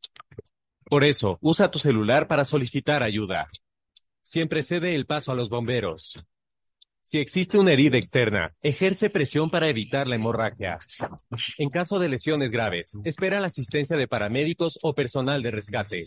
Cuida tu vida, conduce con precaución y actúa a tiempo. La prevención es la clave. Este es un mensaje del Benemérito Cuerpo de Bomberos de Guayaquil. Autorización número 1881. CNE Elecciones 2023. ¡Feliz aniversario, CNT! Cumplimos 14 años conectando a los ecuatorianos. Gracias por impulsarnos y comprometernos a crecer de manera transparente, eficiente, innovadora y socialmente rentable. Nuestro objetivo de llegar a cada rincón del país nos fortalece a diario, brindando la mejor experiencia en servicios y productos de vanguardia. Trabajamos para ser líder en telecomunicaciones, por ustedes y para ustedes. Sigamos creciendo juntos, fuertes y seguros. La CNT está comprometida con la rentabilidad social que transforma la manera de vivir de los ecuatorianos. Contáctanos para más información al 1-800-100-100. Atención al cliente. Asterisco 611, operador CNT. CNT Corporativo, arroba cnt.gov.es. Autorización número 1263. CNE, elecciones 2023. Tu mejor jugada siempre será divertirte con Bet593. Pronósticos deportivos y juegos en línea. Regístrate ahora en bet593.es y recibe un bono de hasta 300 dólares para que empieces a pronosticar. Bet593, sponsor oficial de la Federación Ecuatoriana de Tenis, con el respaldo de Lotería Nacional. Lo viven ellos, lo juegas tú. Aplican condiciones y restricciones. Geografía, diseño, medicina, arquitectura, comercio, turismo, nutrición, literatura, computación, psicología, trabajo social, electricidad, agronomía, animación digital. La verdad es que tenemos tantas carreras que ofrecerte que no nos alcanzan en esta cuna. Ven a la Feria de Estudios de la UCSG y descúbrelas todas. Te esperamos este 5 de agosto, de 8 a 17 horas, en la avenida Carlos Julio Arosemena, kilómetro 1 y medio. Tenemos muchas sorpresas y beneficios para ti. Universidad Católica de Santiago de Guayaquil. Nuevas historias, nuevos líderes. Ecuagen, medicamentos genéricos de calidad y confianza a su alcance. Ecuagen, una oportunidad para la salud y la economía familiar. Consuma genéricos Ecuagen. Ay, amor, hace demasiado calor. Préndete el aire. Cuando se va la luz, tu vida se detiene. Evita los cortes pagando tu planilla en nuestra app o visitando nuestras oficinas. Con CENEL EP, tu vida sigue. Gobierno del Encuentro. Guillermo Lazo, presidente. Autorización número 598. CNE Elecciones 2023. Estoy cansado de ver a la gente morir víctima del exceso de velocidad. A mayor velocidad, peores son las consecuencias. De todos los traumas que sufrió Mariana, la fractura de cráneo la dejó con pocas posibilidades de sobrevivir. La situación pudo ser diferente. Al mantenerse por debajo del límite de velocidad, el conductor podría detenerse a tiempo y Mariana estaría con vida. La velocidad mata. Respeta el límite. Un mensaje de la Agencia de Tránsito y Movilidad de Guayaquil con el apoyo de Bloomberg Philanthropy. Autorización número 1817. CNE, elecciones 2023. Hola, tía. Sí, tía, sí recibí tu regalo. ah, claro, sí. Me gustó mucho el cupón de descuento para clases de tejer en pareja. Nada más me falta el novio para ir. Pacificar te ayuda a regalarle a todos lo que de verdad quieren. Acumula tus consumos y participa por 25 mil dólares en tarjetas de regalo y un millón de millas para que vivas al máximo esta Navidad. Porque los regalos sí importan. Sinceramente, Pacificar. Banco del Pacífico. Aplican condiciones. Más información en www.bancodelpacifico.com. Su atención por favor. Acaba de llegar la más grande y fabulosa Feria de Saldos. Sí, Mole El Fortín te trae su fabulosa Feria de Saldos, en donde podrás ahorrar al máximo. Visítanos desde el 30 de enero al 5 de febrero y aprovecha las mejores ofertas con descuentos hasta el 70% en todas nuestras tiendas. Recuerda, del 30 de enero al 5 de febrero, la forma más increíble de ahorrar está en la gran Feria de Saldos en Mole El Fortín. Vidas te recontra conviene. La alcaldía de Guayaquil presenta su aplicación Mimuni, una app donde podrás acceder a servicios municipales, reportar incidentes en tu sector, información sobre obras, inscribirte en programas municipales y enterarte de todos los eventos que la ciudad tiene para ti. Descarga ya la app Mimuni en App Store y Google Play. El bienestar de la gente se siente. Alcaldía de Guayaquil. Autorización número 608. CNE, elecciones Mi 2023. nombre es Irlanda Alegría Ávila. Las transacciones que más realizo en mi negocio son los pagos de servicios básicos. Un banco del barrio no solo es un negocio, es también el lugar donde puedes pagar tu planilla de luz, agua, teléfono e internet, enviar o cobrar giros nacionales y del exterior, o recargas de celular, televisión pagada e internet en pocos minutos y cerca de casa. Banco del barrio, en el corazón de tu barrio. Hay sonidos que es mejor nunca tener que escuchar. Porque cada motor es diferente. Desde hace 104 años, Lubricantes Cool mantiene la más alta tecnología y calidad en línea de aceites para motores a diésel y gasolina. Está hecho con una fórmula especial para dar excelente protección a todo tipo de motores, evitando el desgaste prematuro de pistones, anillos y árbol de levas, ayudando a mantener limpio el motor y libre de depósitos que se forman por las altas o bajas temperaturas. Dele a su motor lo que se merece. Lubricantes Cool, la más alta tecnología en lubricación. 104 años preservando la vida de su motor. Lubricantes Cool. Cool es más lubricante.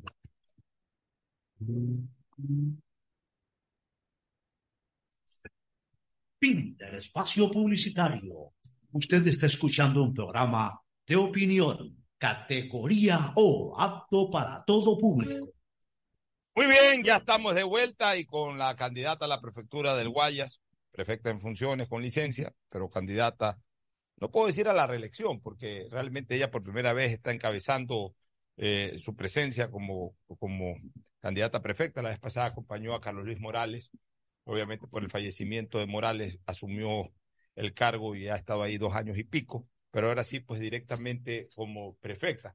Habría que analizar en lo jurídico, si, por ejemplo, si fuera tu intención, ganas ahora y te quieres volver a lanzar, si pudieras participar por tercera vez, porque lo que está prohibido es la reelección, La reelección. no el ejercicio del cargo. La reelección es la reelección, y en ese sentido, técnicamente hablando, tú fuiste elegida viceprefecta la vez pasada y ahora prefecta, si es que el pueblo lo decide así el domingo. Lo decidirá si el pueblo este domingo. ¿Qué opinas? ¿Qué piensas? ¿Qué sientes? Buenos días, un saludo especial a quienes nos escuchan a través de las ondas de Atalaya. Bueno, yo, yo, yo primero, ante todo, Pocho, agradecer siempre, agradecer siempre el reconocimiento de la gente a todo lo que hemos hecho. Recibimos una prefectura eh, quebrada, una prefectura con poca reputación o casi nada de buena reputación, desconocida totalmente por la ciudadanía. ¿Para qué servía? Porque no se veían obras en los últimos 22 años en la provincia, obras importantes que tienen que ver con el desarrollo humano, el bienestar y, y logrando incluir a Guayaquil en esa planificación de una provincia que no solamente es una provincia, sino una región de 25 ciudades y que vemos cómo cada día Daule se desarrolla, Salitre se desarrolla, San se desarrolla. Y Cuando hablo de desarrollo, hablo de crecimiento poblacional, pero también de programas habitacionales que van creciendo, sectores industriales como Durán, que cada vez crecen y por eso era urgente, por ejemplo, ampliar la vía de dos a seis carriles como la vía Durán Boliche, o lo que estamos am- ampliando actualmente Yaguachi, Yaguachi, tres postes, tres postes Jujan, pero ya ampliar también una vía tan importante como Guayaquil, el empalme, Guayaquil, Palestina, Palestina, Balsal, Balsar, el empalme. Ya se está ampliando esas Ya vías. están, ya estamos, la, la de Guayaquil, Babahoyo, o sea, es decir, Jujan, hasta ver, Jujan y luego el paso. Hagamos, hagamos un paseo ahorita por la, por, por la provincia. A- a- cojo mi carro, mm, mm, me fui para, me fui Se fue a ver el partido de, de No, Barcelona. No, no, me fui, me fui, me fui a comer, me fui a comer fritada, lo que Ah, sea. a la a fritada de Don Boli, por ejemplo, Ya, a Jujan. Ya, vamos donde Don Boli. Pero a ver, paso el puente de la Unidad Nacional, cojo La Durán Durán la, Boliche. la Durán Durán Boliche y arranco para Yaguachi. Hasta ahí estamos, hasta Yaguachi estamos con Cuatro carriles, a cuatro carriles, y estamos ampliando de Yaguache a tres postes. Bueno, ya estamos ampliando de Yaguache a tres postes, tres postes Jujan. Ya se está ampliando. Ya estamos, O sea, si está. ahorita va alguien, si alguien va rodando por ahí, va escuchando el programa, tiene que ver máquinas trabajando a los Está lados. 24-7. Guayas ¿Hasta dónde 24-7. llega? Cuatro días ya terminado. Terminado va a llegar, todavía no. ¿Dónde está- llega ahorita? hasta dónde llegaba, hasta Yaguachi. Hasta Yaguachi, y faltaban nueve kilómetros que tenían que ver Yaguachi, Yaguachi tres postes y luego tres postes Jujan. Y de ahí el tramo que une el corredor de Jujan con Babahoyo, que era un caos. Tres postes Usted- para adelante. tres postes para adelante. Sin embargo, quiero decirte algo, Pocho, no es solamente la ampliación de esa vía tan importante de mayor circulación del país, que integra Guayas con el país, a Guayaquil con el país, sino también el paso lateral. Tú sabes que los pasos laterales simplifican, primero, facilitan la movilidad, segundo, simplifican las distancias y los tiempos, como hicimos el paso lateral de que une Naranjal, Naranjal, el Triunfo, el paso del Vainillo, que tiene dos puentes con luces LED incorporadas, LED solares. Esta ampliación era un anhelo de décadas, y usted lo sabe, usted recorre el país. Pero no solamente basta con este corredor que une por el lado, el lado de la eh, Babahoyo con los ríos, sino el lado que une con el empalme Quevedo. Este tramo que falta son de 50 kilómetros, que tiene que ver con Palestina, Balsara, Balsara el empalme. Ya, eso en cuanto a para allá, para, para ir Es a cuatro carriles, a cuatro Y carriles. ya después al- alguien hará algo de Wuhan para, para, para. Como que alguien, nosotros con Johnny y Terán ya, ya, ya, ya- ya firmamos. tú llegas a Wuhan. No, ya firmamos un convenio de responsabilidad de provincias donde y dimos una contraparte en ese paso lateral como o sea, para, provincia. para, para bypassear Babahoyo. Claro que sí, porque tenemos un puente que nos une en proporción tanto a Guayas como los ríos y lo está, lo vamos a intervenir también. Ya, y de Babahoyo a Buena Fe. que ya se llama sí el, el, el pu- el puente sobre el río Ya, Juja. y de Babahoyo a Buena Fe. eso Ya sí eso ya le toca 70 y algo de kilómetros a Johnny. Ujú. Sí. Este paso lateral en Juja. Ujú. Sí, estamos, espérate un ratito que, que creo que hay que abrir El puente sobre el micrófono. A ver, a ver, Eh, a ver. Ahora sí, la pregunta, por favor. repite porque está cerrado el micrófono. Sí. Ta- eh, yo creo que todos los que conducimos por esa vía que usted acaba de mencionar, sería agradable tener un pequeño paso lateral por Jujan, porque a veces se hace un congestionamiento. ¿Habría que construir otro puente para ese paso Es lateral? que en ese paso lateral que firmamos el convenio con Johnny Terán, este, prefecto también en funciones en los ríos, también está previsto el puente sobre el río Juján. que- Ok, un nuevo nos- puente. Que nos toca como contraparte a ambas provincias. Lo importante aquí es que la visión es la misma. Unir no solamente a la provincia, sino al país a través de vías mucho más rápidas, pasos laterales que simplifiquen distancia, movilidad, faciliten la movilidad. Recuerde que por esta vía se, se movilizan no menos de 250 mil vehículos al día. Ese es el inicio de la autopista, de la, La autopista soñada autopista futura Guayaquil. Quito. Usted lo ha dicho, Pocho, así es. Que Bien. nos los han vendido como humo todo la todo Ojalá la- algún día, ojalá yo muera. Pero mara- maravilloso. Dos cosas. No, ojalá viva. bien. No, no, yo, ojalá yo muera viendo dos cosas. O sea, quisiera morir eh, eh, algún día o a morir, pero cuando muera yo quisiera tener dos cosas eh, visibles y sentidas. La autopista Y que Barcelona sea campeón de la Libertadores. Son las dos Bueno, vamos, vamos a el equipo para eso. No le pido nada más. Bueno, vamos ahora a otra ruta. Ok, perfecto. Me quiero ir a comer piñas a Milagro. Son riquísimas las piñas heladitas ahí en Milagro, riquísimas. Pero Bueno, usted sabe algo, ¿quién ahora la- produce más cantidad de piña que Milagro? ¿Quién produce más piñas? Bucay. Bucay ahora Sí, es señor. Sí, señor. ciudad eh, Cantón Piñero. Ahora en, en- en Milagro la, la mayor cantidad de pitahaya es la que se está produciendo para exportación. dónde? incluso. Milagro, en Milagro, O sea, Milagro es Piñera. pero también eh, Pita eh, Cañera, eh, Cañera, eh, Cañacultura. Cañacultora. Y es ahora también de Pitahaya. Sí, pitahaya en gran cantidad. Qué bueno, Ujú. hay que apoyar todo eso. Aparte de los jardines Ok, vámonos a comer pitahaya, vámonos a comer. eh, Porque le hace daño que sea. Es para los estreñidos la pitahaya. Qué buena gastronomía de cevichería hay en, en, en- Milagro, ¿ah? Ya, que- perfecto. Bueno, nos vamos para Milagro. Nos vamos para Milagro por el 26, que eso desde la época de León, hay, eh, el León Férez Cordero, presidente, ahí se hizo la autopista hasta el 26, que es maravillosa. Cogemos a la izquierda, damos la- el, El redondel. el redondel ese, cogemos para el peaje de Milagro. De ahí a Milagro siempre ha sido dos vías. Ahora, ¿cómo está? Estamos bien, hemos logrado ampliar no solamente hacer la vía tan anhelada que era el corredor de la vía Barcelona que va hacia los sectores industriales. Recuerde que Milagro es un potencial polo de desarrollo industrial, tanto que hay dos termoeléctricas y eso facilita que las industrias grandes del país como Edesa, Adelca y otras se han instalado ahí, generando empleo además. Pero, ¿qué es lo importante? Días tan importantes como los eh, monos y de agosto están en ejecución, incluyendo los puentes, que son sectores y corredores productivos. Luego, la Roberto Astudillo Venecia Central, sector rural, agro, agropecuario, está también ya conectado. Se está interviniendo y ya se tienen los estudios de la vía Lorenzo Carecoa, pero además se está interviniendo en la vía Carrizal, que une también a Simón Bolívar con y vía Carrizal y también la Mate Plátano que une a Simón Bolívar con, con Milagro. Adicional, esa ruta, a Simón Bolívar, Jujan. ¿ah? Ya, esa ruta Jujan Simón Bolívar, que antes era medio lastreada, ya está totalmente habilitada. Sí, solo le recuerdo algo. Esa ruta, esa vía solo duró tres meses costó muchos millones a la provincia en una administración anterior al año 2009, 2000 más o menos por esa fecha, duró solamente un invierno. Este, gracias a un informe que ya nos habilitó como administración, estamos interviniendo en estos momentos, uniendo nuevamente a Juan con Bolívar. Ya, pero cuatro carriles. ¿O dos? No, a dos carriles, porque la movilidad en estos momentos que circula por ahí, dejando obviamente las zonas de retiro, las zonas de claro, Y Milagro, y Milagro Simón Bolívar. Milagro Simón Bolívar, estamos interviniendo en estos momentos, eh, toda la zona de Mariscal Sucre, Mariscal Sucre, que era... Lorenzo Garecoa. Lorenzo Garecoa también. No, no, no va Marcelino Maridueña, esa es otra vía.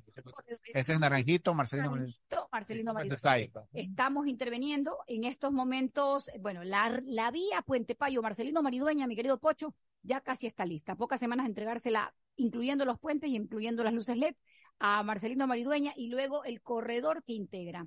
Eh, es, justamente esta oreja productiva, cañacultora y agricultora, sin duda alguna va a ser de enorme beneficio todo este corredor productivo. Vamos a los tres ejes que son los que más circula la gente, aparte de la de Jujan, por supuesto. Vamos primero al eje hacia Manabí.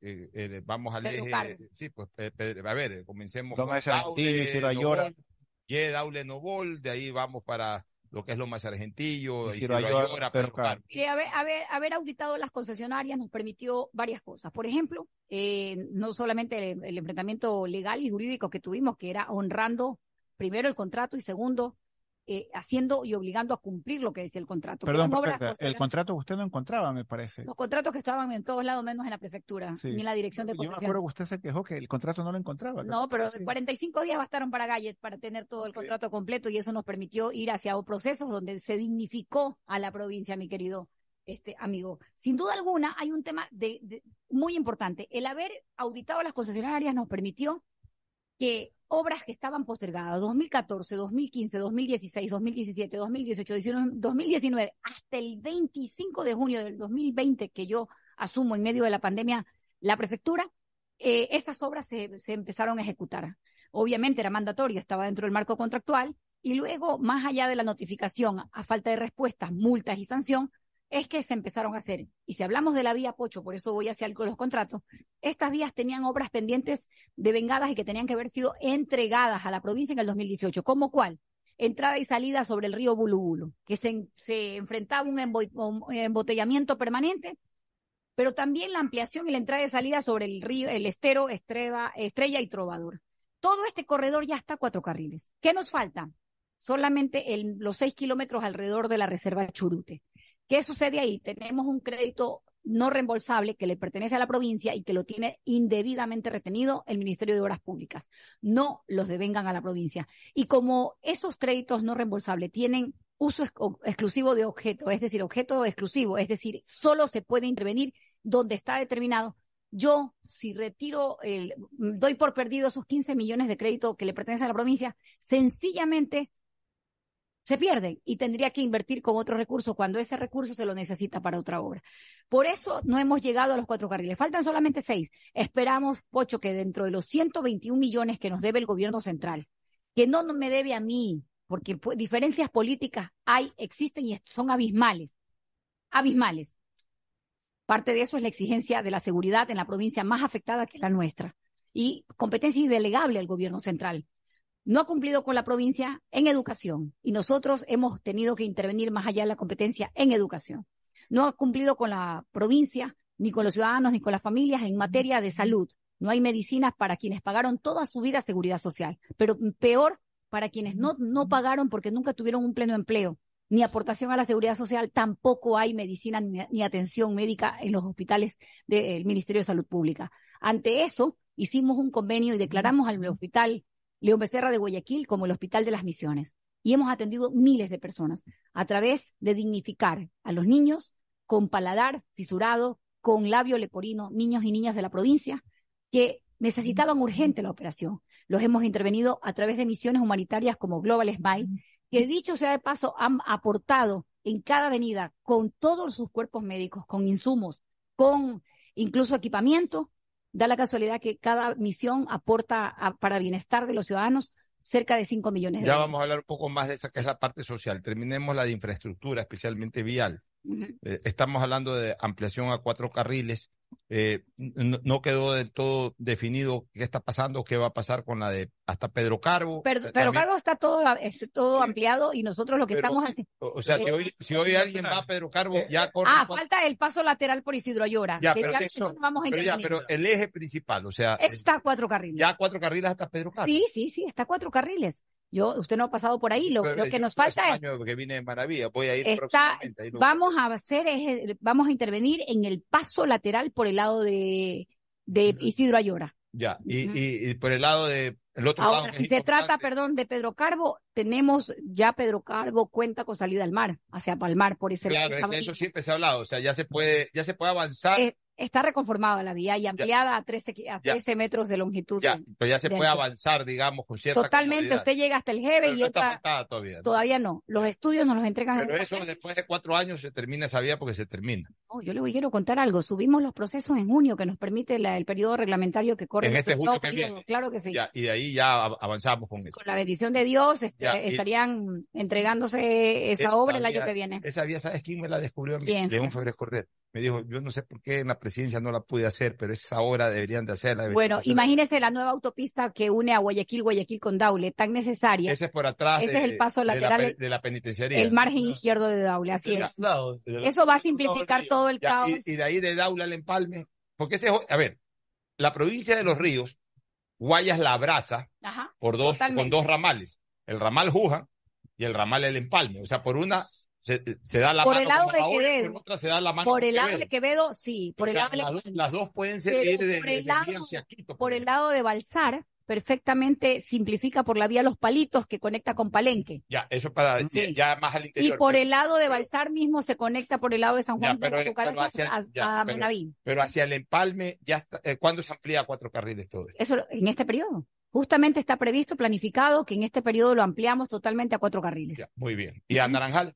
Naranjal solo nos quedan seis kilómetros O sea, de por el lado de la reserva del de- Churute. desde Durán hasta Naranjal, ¿qué parte es la que falta? La de, Solo los la kilómetros, el- o sea, después del 25 la ya estamos a cuatro carriles. por, supu- por To- su- toda la por vida. supuesto. Toda la vida. Hemos, hemos avanzado muy rápidamente, mi querido Pocho. Qué bueno, qué bueno honor a los contratos que no habían, no se habían sido honrados, justamente a propósito del llamado de atención y la auditoría que le hicimos a los concesionarios. Ya. Ahora, Du- Durán, me decía usted, Durán, ¿qué vamos a hacer para lograr el acceso sur hacia Guayaquil? Sencillo. El inventario vial que tenemos hoy de las vías ya existentes, de las vías en ejecución, de las vías que ampliamos a seis carriles, los unimos, complementamos con 18 kilómetros de vía y eso nos, pone en el margen de, rápidamente para el arranque que tiene que ver con el puente alterno sur, que uniría a toda la población que vive en el sur, en las praderas, las acacias, la ceiba, los guasmos, eh, Unión de Bananeros, incluyendo las Trinitarias y uniendo también el corredor hacia la parroquia del suroeste Fe- Febres Cordero. Pero además, todo ese eje productivo de camarones, de bana- bananos, el sector productivo bananero y camaronero, que recorre desde el oro, ¿verdad? Todo el corredor naranjal, más Durán, se conecta rápidamente con los puertos, con los 11 puertos para los mercados internacionales. Entonces, no es solamente ahorrar tiempo, Pocho, ahorrar dinero, que es viable desde el modelo que nosotros vamos a presentar en los próximos días. Sí, sí es viable. ¿Sabe por qué? Porque no parte de la, de la historia que han partido cinco veces, por eso cinco veces caído el famoso Puente Sur. Quinto vez caído. Y le voy a decir por qué. Porque hablan de un trazado que es costosísimo, que, que tiene que ver con declarar bien público una cantidad de, de terrenos caros, porque son camaroneros, y sería también afectar a un sector productivo que genera 270 mil plazas de trabajo. Sin embargo, con el inventario existente, complementado con el que estamos ejecutando, que es Durán, Durán Taura, uniendo Naranjal y simplificando dos horas menos de distancia, conectamos rápidamente hacia, lo- hacia el sur de Guayaquil. Ese es nuestro compromiso y lo vamos a hacer, Bueno, ahora sí, vamos a lo social. Vamos a lo social. ¿Qué, qué se ha podido generar en lo social? A ver, sí, sí, sí. sí. Está de cumpleañero, dele por favor la oportunidad a nuestro querido Fernando Flores. ¿Cómo está, Fernando? Bueno, el, eh, en una entrevista anterior Sí. hablaba de ocho puntos. Hablábamos de seguridad y tú nos hablabas de un plan de seguridad que tenías para la provincia. ¿Puedes recordarnos un poco y, Sí. y decirnos cómo va eso? Es sencillo, Fernando. Mira, durante año y medio veníamos trabajando y venimos trabajando con un grupo de gente especializada en temas de seguridad. Esto no estamos hablando de delincuencia común, la cual también ha aprovechado eh, la organización de las bandas criminales para también aprovechar y desestabilizar el bienestar y la tranquilidad de los ciudadanos. Hoy todos los ciudadanos, a todas las familias, lo que les preocupa es quién sale de casa y quién regresa a casa. Y las víctimas colaterales siguen siendo mujeres y niños, mujeres embarazadas en estado de gestación, como niños recién nacidos, víctimas de víctimas colaterales que ya abruma y cansa que se, se diga como una estadística más. Sin embargo, identificado el problema que lo identificó la policía con los grupos de inteligencia y no los en su momento, en las reuniones múltiples que mantuvimos, nos dijeron estos son los ocho puntos críticos de las vías del Guayas, porque por ahí sale y entra todo. Ah, muy bien. Eh, nos identificaron los puntos que tiene que ver con el empalme, Balsar, Colimes, Santa Lucía, luego Durán Boliche, Durán Taura, eh, por el, el otro ala hacia Manabí, Pedro Carbo, también Yaguachi y el corredor que nos conecta con playas. Identificado el problema, lo que hicimos es unirnos con expertos nacionales e internacionales, sumado con, los, con, lo- con la policía, con, las, con las eh, los, los grupos de élite, y decidimos que Guayas tenía que blindarse por sus vías más transitadas. Así que, ¿qué necesitaban ellos? Destacamentos. Sitios seguros, no UPC, que ya vimos que se convirtieron en un chiste para las bandas criminales y luego la tr- atrincherarse con sacos de arena no era justo para los policías. Por lo tanto, los centros integrados de seguridad son, irán a estos ocho puntos, que son ocho destacamentos totalmente blindados, con sistemas inteligentes de reconocimiento, no solamente facial, sino de placas que vengan delinquiendo, de rostros de gente que vengan delinquiendo cuando van ingresando a la, a la provincia. Son como aspirales de seguridad. A la detección de lo mismo, tendremos 20 patrullas de camino cada una cada 30 kilómetros tomando la posta. En caso de eventualidad, rápidamente el escuadrón de patrullas a solucionar, a proteger a las familias que se mueven, a los transportistas que se mueven y que llevan a su vez más vidas dentro, dentro de, los, eh, de, los, eh, de las unidades de transporte. Esto no es una cosa improvisada, ya lo tenemos planificado y presupuestado en el presupuesto que se aprobó en noviembre con más de 20 mil ciudadanos que participaron y que su principal preocupación era la seguridad. Entonces, es una propuesta clara, tiene que ver con las vías más seguras de Guayas y cuando hablamos de vías hablamos de las vidas que se mueven a lo largo y ancho de la provincia. Esperamos que eh, Johnny Terán, que también está eh, liderando, aunque no se puede hablar de encuestas, pero de preferencia, eh, vamos a, va a hacerlo también en los ríos. Clemente Bravo lo va a hacer en el oro. Entonces vamos cerrando la región y también eh, si gana eh, en, enhorabuena, porque así también dice la preferencia electoral de los ciudadanos, eh, el Manaví. Casanova. Casanova. Casa- Si es así, hemos blindado a las provincias más productivas del país, pero que lamentablemente a la falta de que el gobierno central ponga mano dura y una política de Estado que garantice la vida a los ciudadanos y no solamente la vida, los negocios y garantice lo que debe garantizar un Estado, la, la, la libre movilidad de las familias a vivir tranquilos en una convivencia pacífica que hoy no la tiene Guayas ni el Ecuador entero. Suponiendo que se den los resultados, ¿para cuándo estaría listo? ¿Cuánto tiempo tomaría implementarlo ya, ponerlo a funcionar? Mire, el presupuesto está, que es el punto de partida, que son eh, más o menos se llevan tres millones cada uno de los destacamentos. Alguien dijo, es un gasto que no le corresponde. No es gasto, es inversión. Y bajo una lógica de una premisa. Trajimos expertos internacionales de países tan complicados, de regiones tan complicadas como, como Guayas y como el Ecuador, en temas que tienen que ver ya con bandas criminales transnacionales. México, uno de ellos, eh, Colombia, otro de los países que también vivió esto, por lo tanto había que lograr incorporar, de acuerdo a la demografía, cantidad poblacional, de acuerdo a los corredores de movilidad, qué era lo que le correspondía y cómo hacíamos para blindar Guayas. Y esta fue la mejor propuesta trabajada en equipo. Ahora, Estos centros integrados de seguridad van a estar conformados por grupos de élite, que no tiene que ver con policías nomás, sino policía, más GIR, más GEMA, más GOE, más UNACE y todos los grupos de intervención que tienen me- mejor preparación y están justamente preparados para este tipo de ataques que están sucediendo en la provincia y en el país. Es una propuesta seria, es un compromiso real con presupuesto y con posibilidad de solucionar y, la, y garantizar la vida en las vías de Guayas. Perfecto. Señora Prefecta, eh, hay una iniciativa que creo que es una idea suya, que es el tema de las semillas en toda la provincia para los agricultores. ¿Qué semillas son arroz? ¿En qué cantones se está implementando? ¿Cómo lo han recibido los agricultores? 202 años de provincia libre de Guayaquil y un clamor y un grito de los agricultores y agricultoras de la provincia. Semillas certificadas, me semillas, imagino, de mejor semillas, presidente, semillas, candidatos, semillas. Y Guayas, en esta economía austera que empezamos a trabajar, recuerde que yo recibo la prefectura con, no solamente con finanzas totalmente quebradas, saqueadas, eh, administraciones que la ciudadanía no sabía para qué servía la prefectura y ya pe- pedían que desapareciera, ¿verdad?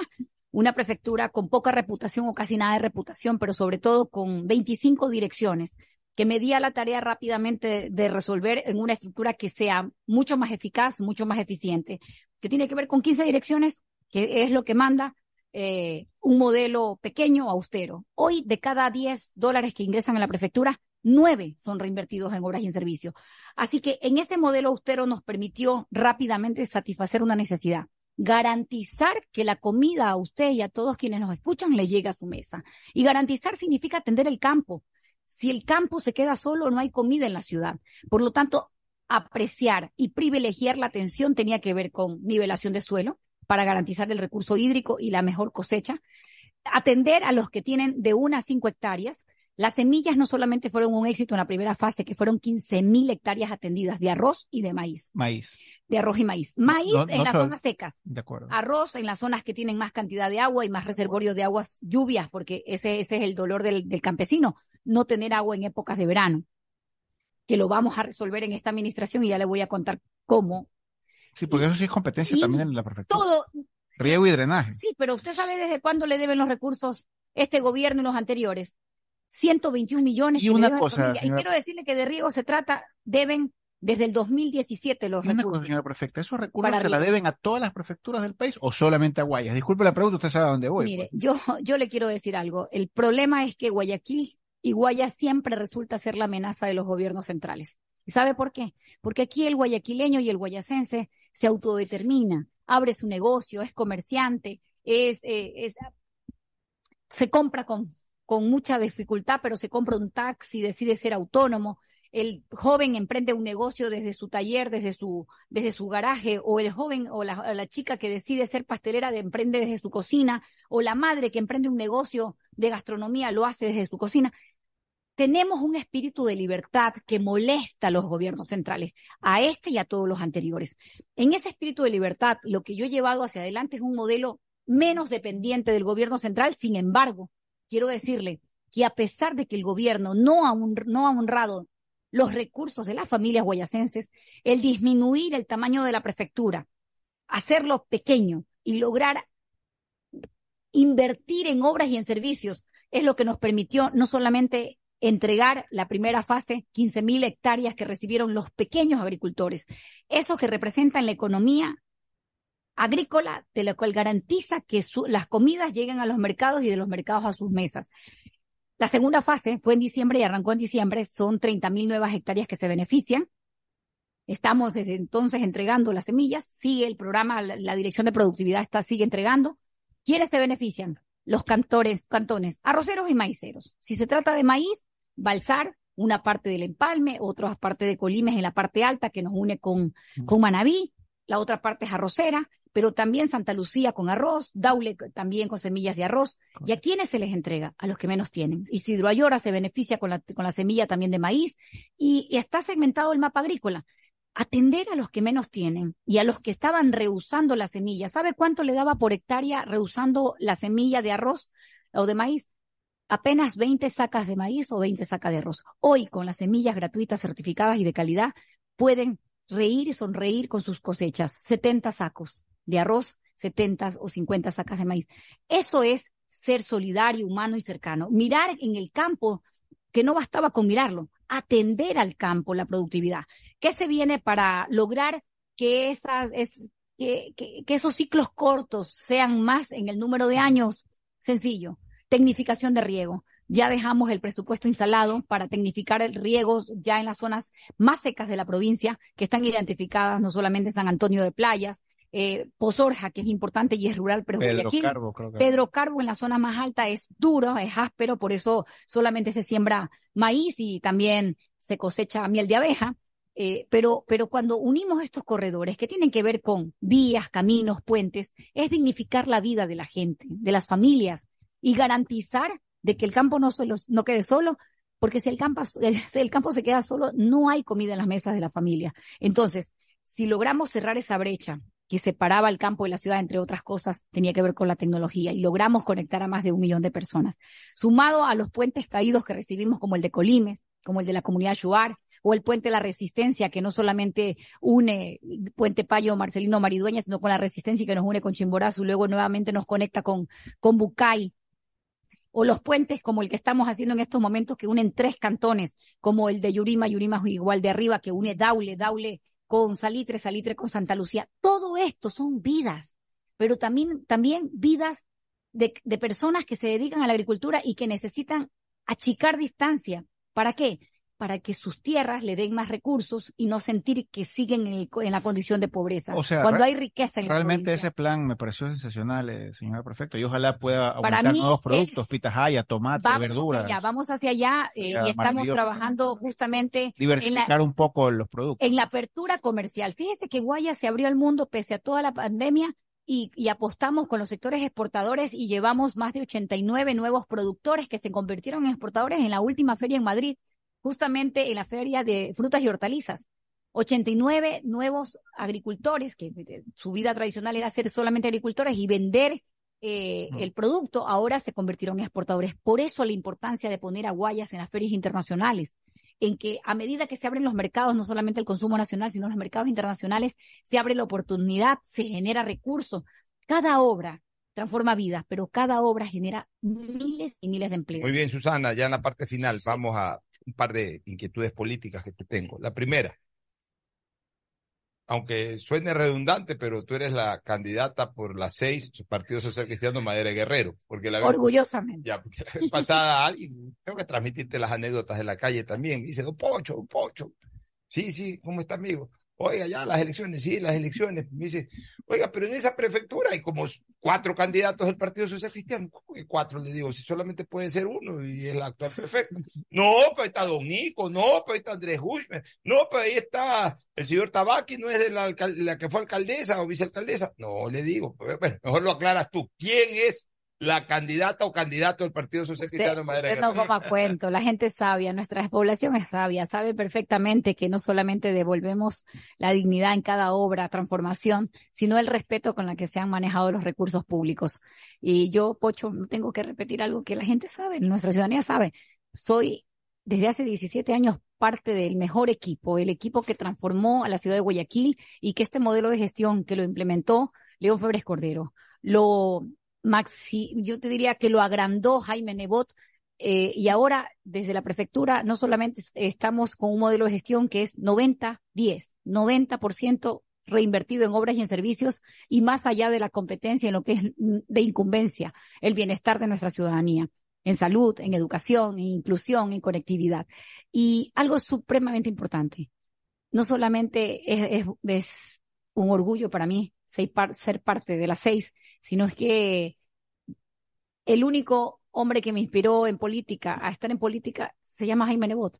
Yo estaba pequeña cuando él estaba de, gobernador y yo saltaba en la cama mientras mi mamá doblaba la ropa y vi su fortaleza cuando dio un discurso de que, cuando le dijo a los policías, salgan y defiendan a la ciudadanía. No sé si usted eh, se recuerda de ese discurso. que- bueno, da la casualidad que ese discurso a mí me, me, me, me marcó, sentía que el padre que yo no había tenido en mi vida, de pronto cerca, porque mi papá se separó de mi madre y, y no, no tuve la figura del padre, sentía que ese hombre estaba defendiéndonos. Entonces le dije a mi mamá. Es su padre político. Sí, yo te diría que más que es para mí un líder inspiracional. Entonces yo le dije a mi mamá, algún día, mamá, con ese señor yo quiero trabajar, yo quiero ser así, grande como él. Fíjate, yo tendría, sería, sería pequeña. Y sabes una cosa, Pocho, eso, eso que lo dije siendo niña, viéndolo a ese hombre tan valiente defender, con honor y diciéndole a los policías, salir a defender a los ciudadanos, eso me marcó a mí. Y es lo que yo hago todos Bueno, los días. Tiene 39 años en la palestra política. Debe ser el político vigente con más tiempo en la palestra. 39 Con años. lo que di- comenzó- difícil que es mantenerse en la comenzó en el palestra. 84. pero dignificó la política, ¿sabes, Pocho? El, el que cuando tú logras simplificar un modelo obeso, mire, el, gobierno central, en vez de, de llegar a disminuir el tamaño eh, del Estado para no tener que castigar a los ciudadanos con más impuestos, sigue hablando de impuestos. Cuando lo que tienes que hacer para no generar más impuestos, y recuerde que el modelo de gestión de Nebot siempre fue priorizar el no cargar impuestos. Nunca en su periodo se, se aumentó un solo centavo de dólar en los impuestos. Por el contrario, había un estímulo al pronto pago. Si usted lo pagaba en enero, en febrero, sus impuestos tenía el 10% de descuento. Esas cosas son las que le hacen bien a la gente. Por eso, para mí, dignificar el campo significa entregar semillas gratuitas y, de calidad. Dignificar a los jóvenes es aumentar los programas de inclusión deportiva. Hacer tres complejos que vamos a hacerlo en estos próximos cuatro años. Pero sobre todo, el- el tener en la esencia de la defensa de la autonomía, del respeto a la libertad y sobre todo de la dignidad que merecen todas las familias que viven en un en una ciudad, en una Te provincia. deseamos mucha suerte el domingo. ¿Tu pálpito para el domingo? ¿Estás tranquila? Muy tranquila. ¿Estás inquieta? ¿Estás nerviosa? ¿Cómo está tu? No, sabes, sabes, con la tranquilidad y la paz de haber hecho lo que siempre desde afuera, yo siempre dije, cuando venía desde la Junta Cívica de Guayaquil decía, ¿por qué es tan difícil para los políticos cuando llegan a, a funciones no hacer lo correcto? Yo te puedo decir que hacer lo correcto es tan sencillo. Es solamente honrar la memoria de tus ancestros, en mi caso, de mis abuelos, de mi madre. Y, y sobre todo, de dignificar cada día, cada acción que hagas para bien y lograr el bien común. Bueno, te deseamos mucha suerte, Susana, el próximo domingo. El pueblo decide, ya estás en manos del pueblo. En y de Dios. pueblo, y de Dios. y de Dios, siempre de Y Dios. de Dios. Eh, Dios está siempre por encima de todo y para todo. Pero en este caso, para un tema puntual que es electoral, estás en manos del pueblo guayacense. Que Dios bendiga a la provincia del Ecuador, que be- bendiga a las familias y que bendiga sobre todo que el proceso electoral sea pacífico, de convivencia pacífica, que sea una fiesta democrática y sobre todo que sea por el bien de la población de la ciudad de Guayaquil y de toda la provincia. Fue, fue Susana González, candidata a la prefectura por, Por la seis, seis por Madera Guerrero. seis, Partido Social Cristiano Madera de Guerrero. Nos vamos a una pausa y retornamos con, antes del segmento deportivo, con un par de cosas más en el ámbito político y social. Ya volvemos. Auspician este programa. Aceites y lubricantes Gulf, el aceite de mayor tecnología en el mercado. Acaricia el motor de tu vehículo para que funcione como un verdadero Fórmula 1 con aceites y lubricantes Gulf. Si te gusta el tenis, ahora llegó la oportunidad de vivir tu pasión en cualquier lugar con Bet593. Regístrate en bet593.es y recibe un bono de hasta 300 dólares. Sí, un bono de hasta 300 dólares para que pronostiques resultados cuando quieras. Bet593.es, sponsor oficial de la Federación Ecuatoriana de Tenis y tiene el respaldo de Lotería Nacional. Aplican condiciones y restricciones. Con Inmobiliar puedes transformar tus ahorros en una gran inversión. Todos los meses ofertamos un catálogo de casas, terrenos, departamentos y más. Participa en las subastas públicas de bienes inmuebles y haz realidad todos tus proyectos. Más información en www.inmobiliar.gov.es.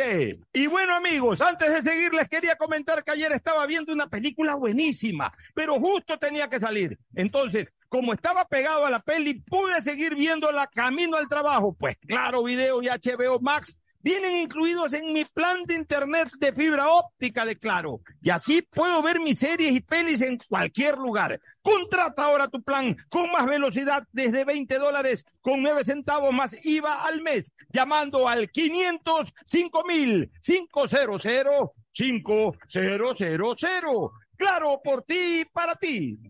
Cuando requieras medicamentos, solicita a la farmacia de tu barrio que sean genéricos de calidad. Y estos tienen que ser de Cuajén. Son de calidad y al alcance de tu bolsillo, al alcance de la economía familiar. Pedagogía, diseño, arquitectura, economía, medicina, comercio, turismo, nutrición, literatura, computación, psicología, trabajo social, electricidad, agronomía, animación digital. Son tantas las carreras que te ofrece la Universidad Católica Santiago de Guayaquil que no alcanzan a señalarse todas. Universidad Católica Santiago de Guayaquil siempre tiene sorpresas y beneficios para ti. Nuevas historias, nuevos líderes. CNT no deja de sorprendernos. Gracias al convenio logrado con Oracle, la marca mundialmente reconocida de innovación tecnológica, CNT cuenta con la mejor plataforma para la gestión de datos y aplicaciones. ¿Y esto qué significa? Muy sencillo, pues esta tecnología trae soluciones vanguardistas, seguridad y eficiencia en la administración de información de las empresas. ¿Y esto cómo beneficia a los usuarios? Es que esta nube tecnológica te va a permitir manejar la información de tu negocio optimizando tiempos de respuesta, eficiencia en costos sin invertir en servidores ni licencias, seguridad en el acceso, máximo rendimiento al contar con equipos especializados, crecimiento en recursos y alta disponibilidad de información. Por esto y más, CNT y Oracle son el aliado ideal para el desarrollo de tu negocio o empresa. Contáctanos para más atención 1-800-100-100, atención al cliente, asterisco 611, operador CNT, CNT corporativo arroba cnt.gov.es. La CNT está comprometida con la rentabilidad social que transforma la manera de vivir de los ecuatorianos. La alcaldía de Guayaquil presenta su aplicación Mimuni una app donde podrás acceder a servicios municipales, reportar incidentes en tu sector, información sobre obras, inscribirte en programas municipales y enterarte de todos los eventos que la ciudad tiene para ti. Descarga ya la app Mimuni en App Store y Google Play. El bienestar de la gente se siente. Alcaldía de Guayaquil. Autorización número 608. CNE, elecciones 2023. Viaja conectado con Internet a más de 150 países al mejor precio con el chip internacional Smart SIM de Smartphone Soluciones. Estamos 24 horas en los aeropuertos de Guayaquil y Quito, pasando migración junto al Duty Free. También en Plaza Quil, local 55, en San Borondón, en la avenida principal de Entre Ríos. Lo importante es que cuando viajes estés conectado, sin esperar conectarte un Wi-Fi. Conéctate directamente con tu chip al teléfono celular que quieras llamar a través del WhatsApp o de manera directa. No lo olvides, Smart SIM de Smartphone Soluciones te espera en el aeropuerto con atención 24 horas al día. Ando con hambre, mijo. ¿Me puedo calentar una pizza? Claro. Usa el micro. Cuando se va la luz, tu vida se detiene. Evita los cortes pagando tu planilla en nuestra app o visitando nuestras oficinas. Con CENEL EP, tu vida sigue. Gobierno del Encuentro. Guillermo Lazo, presidente. Autorización número 597. CNE, elecciones 2023. Hola, ¿qué tal? Mi nombre es Jonathan Río Frío Rodríguez y mi local se llama Ferretería Ferre Norte JR.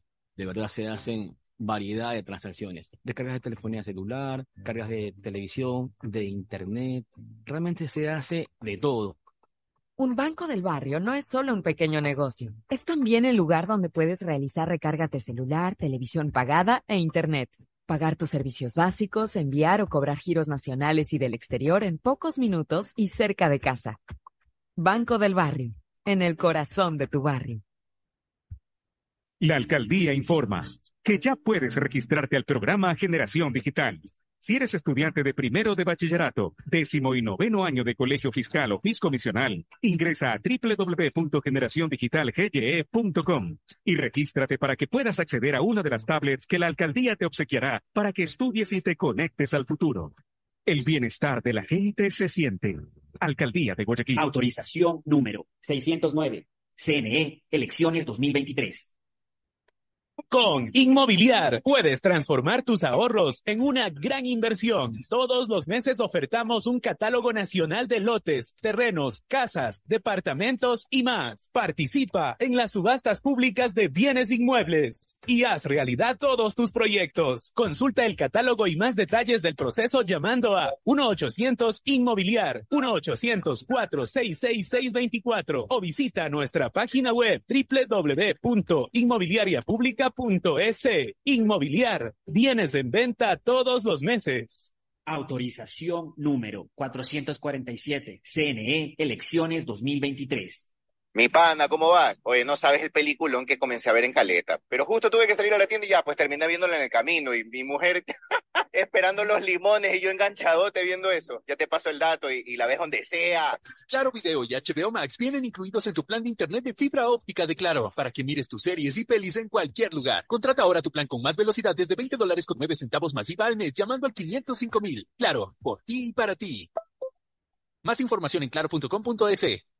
Su atención, por favor. Acaba de llegar la más grande y fabulosa Feria de Saldos. Sí, Mole el Fortín te trae su fabulosa Feria de Saldos, en donde podrás ahorrar al máximo. Visítanos desde el 30 de enero al 5 de febrero y aprovecha las mejores ofertas con descuentos hasta el 70% en todas nuestras tiendas. Recuerda, del 30 de enero al 5 de febrero, la forma más increíble de ahorrar está en la gran Feria de Saldos en Mole el Fortín. Vidas te recontra conviene.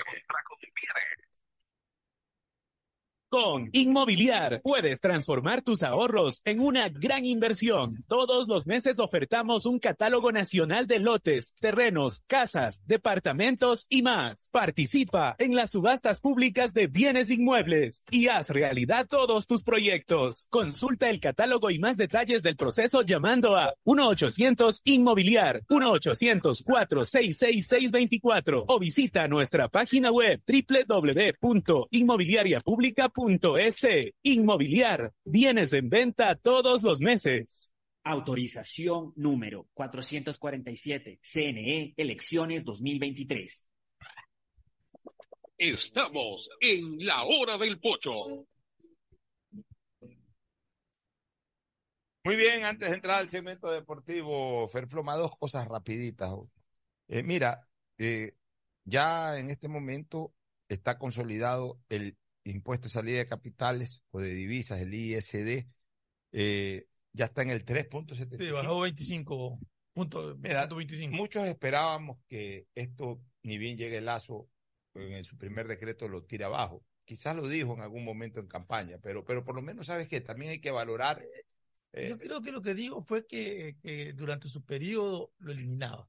No creo que lo va a terminar eliminando 100%. Yo creo porque que sí. Yo creo que de aquí a No cuatro años sé, sí, porque acuérdate que, acuérdate que quedan dos, cuatro años, ya le quedan dos. No, pero acuérdate, en cuatro años estoy hablando, o sea que eh, ahorita que todos está en 3.75, 3.75, pero acuérdate que él dijo que 9.5. te- a partir del tercer periodo ya baja 50 por- 0.5% trimestralmente. Pero acuérdate que, que- que sí le generaba un ingreso fuerte al es que Estado. por eso, es por eso digo, o sea, a veces la gente piensa, yo, yo soy de la idea de que este país tiene demasiados impuestos, y hay impuestos que verdaderamente recaudan poco para el país y molestan mucho a la ciudadanía, esos tienen que irse.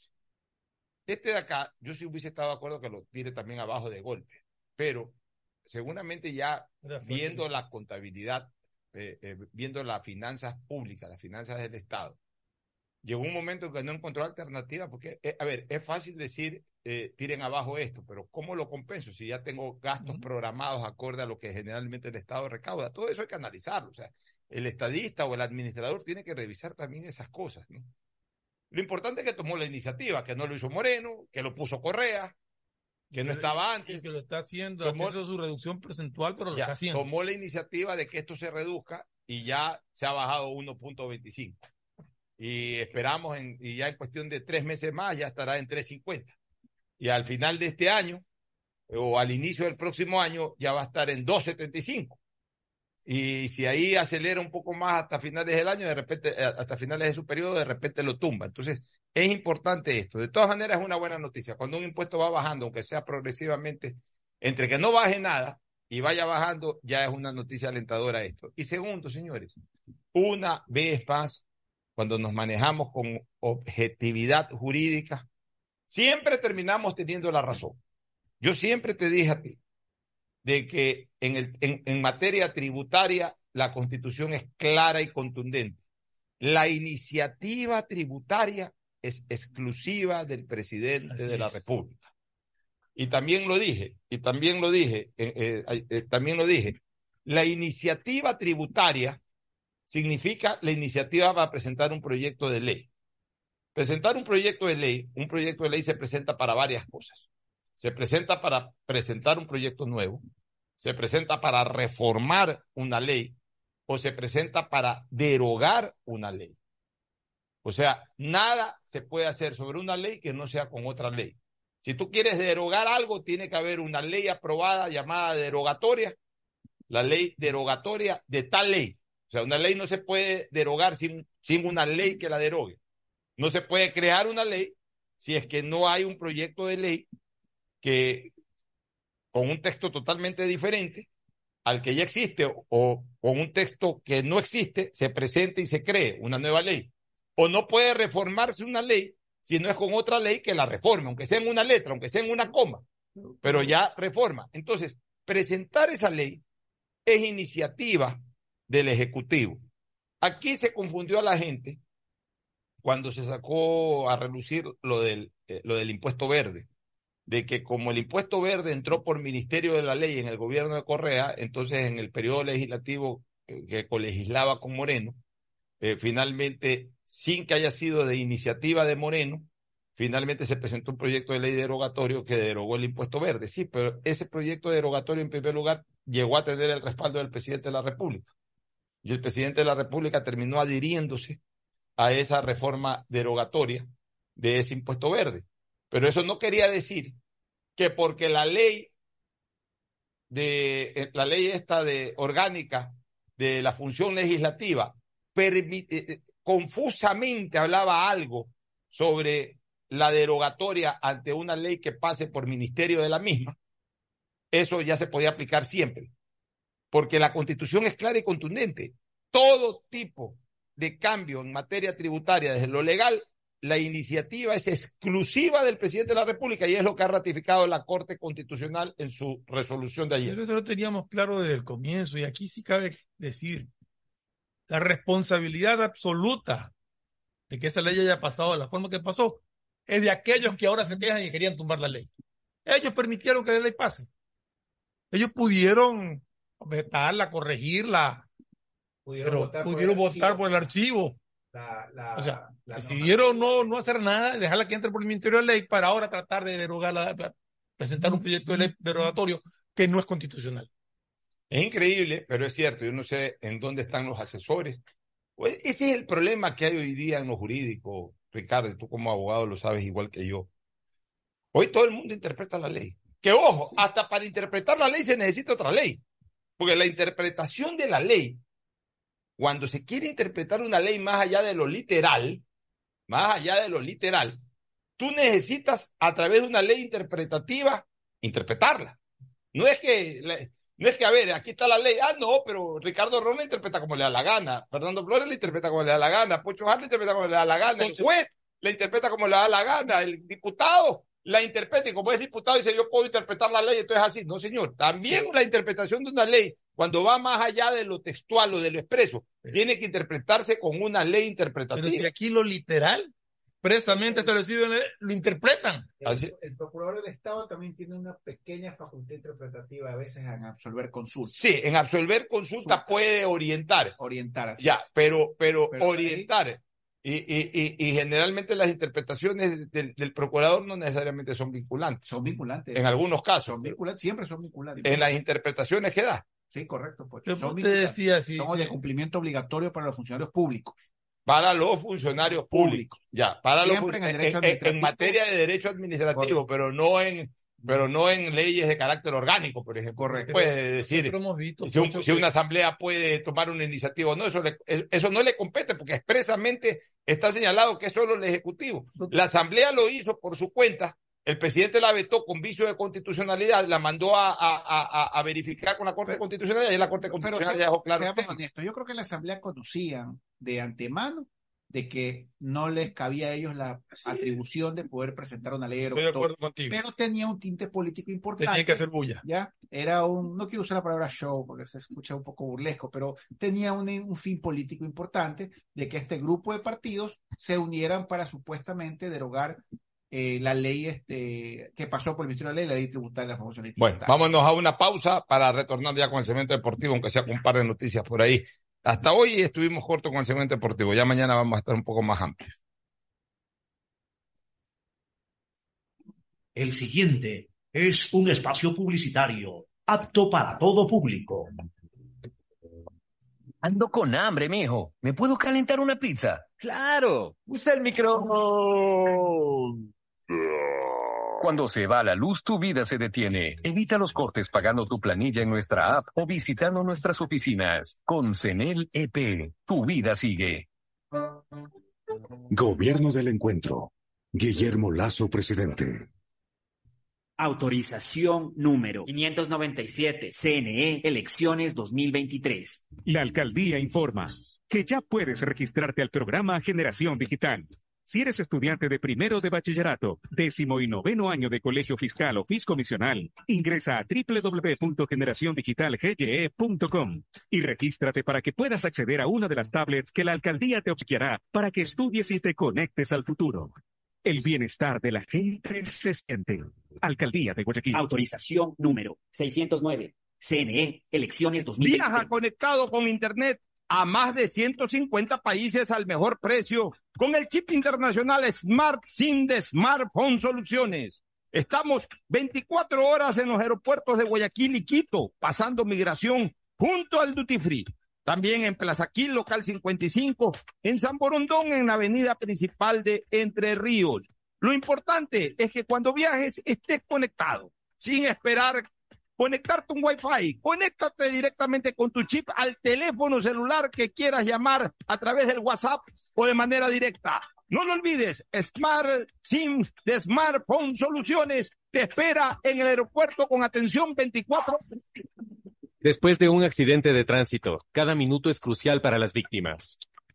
Por eso, usa tu celular para solicitar ayuda. Siempre cede el paso a los bomberos.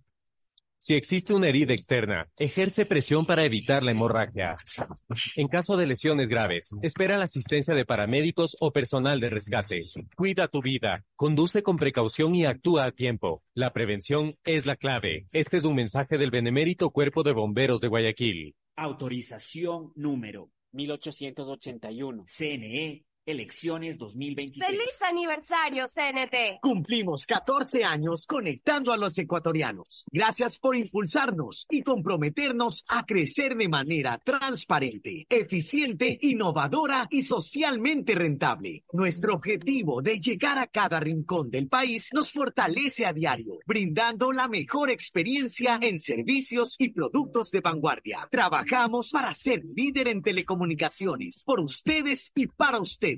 Sigamos creciendo juntos, fuertes y seguros. La CNT está comprometida con la rentabilidad social que transforma la manera de vivir de los ecuatorianos. Contáctanos para más información al 1-800-100-100. Atención al cliente. Asterisco 611, operador CNT. CNT Corporativo, arroba cnt.gov.es.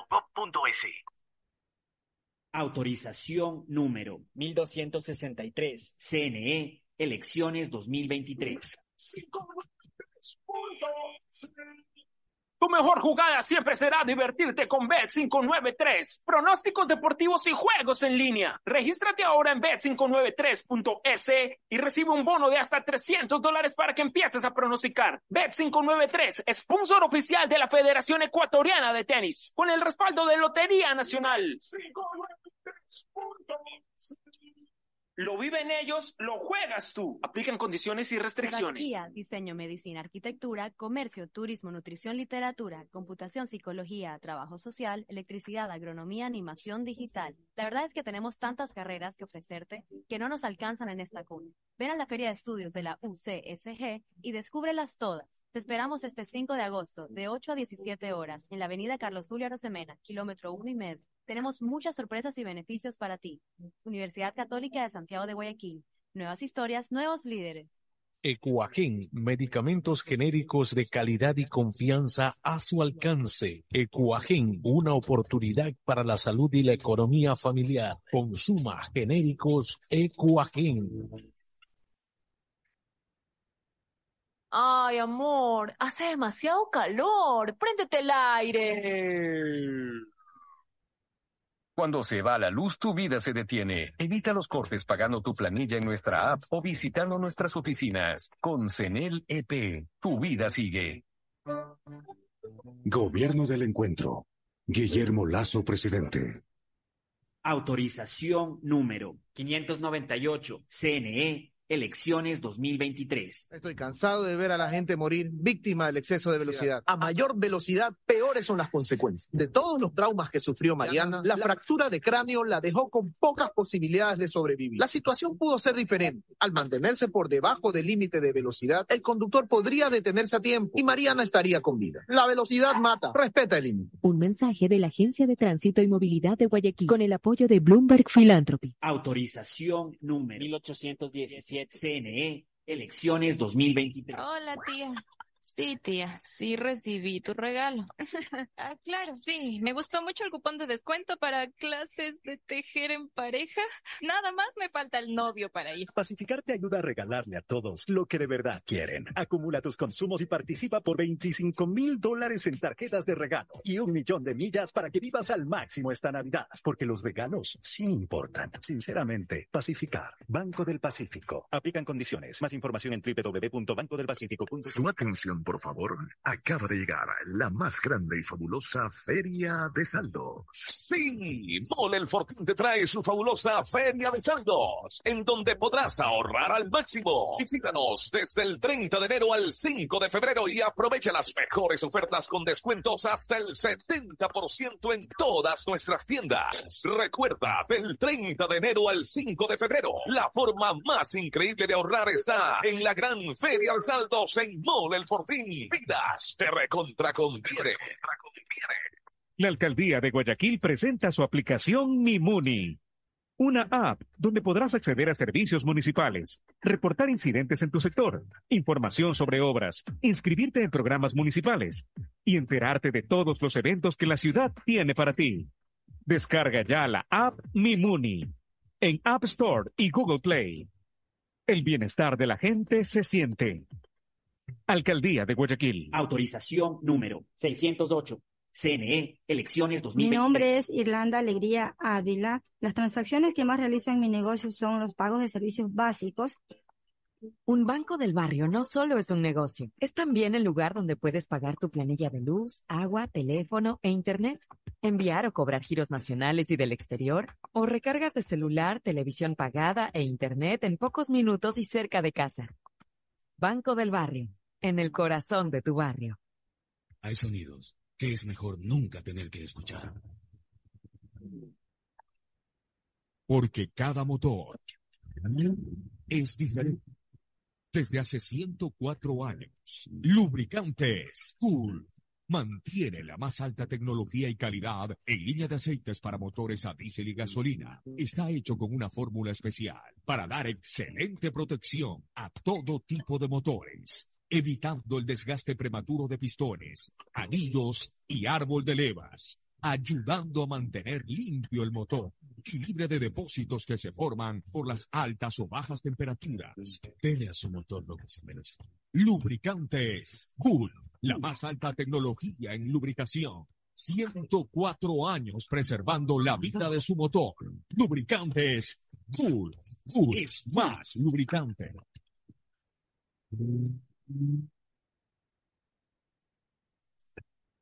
Fin del espacio publicitario. Usted está escuchando un programa de opinión, categoría O, apto para todo público. En la hora del pocho, presentamos Deportes, Deportes. Muy bien, ya estamos en el segmento deportivo, saboreando su torta cumpleañera, don Fernando Edmundo Flores Marín Ferfloma. Ya le vendrá el pedazo correspondiente a don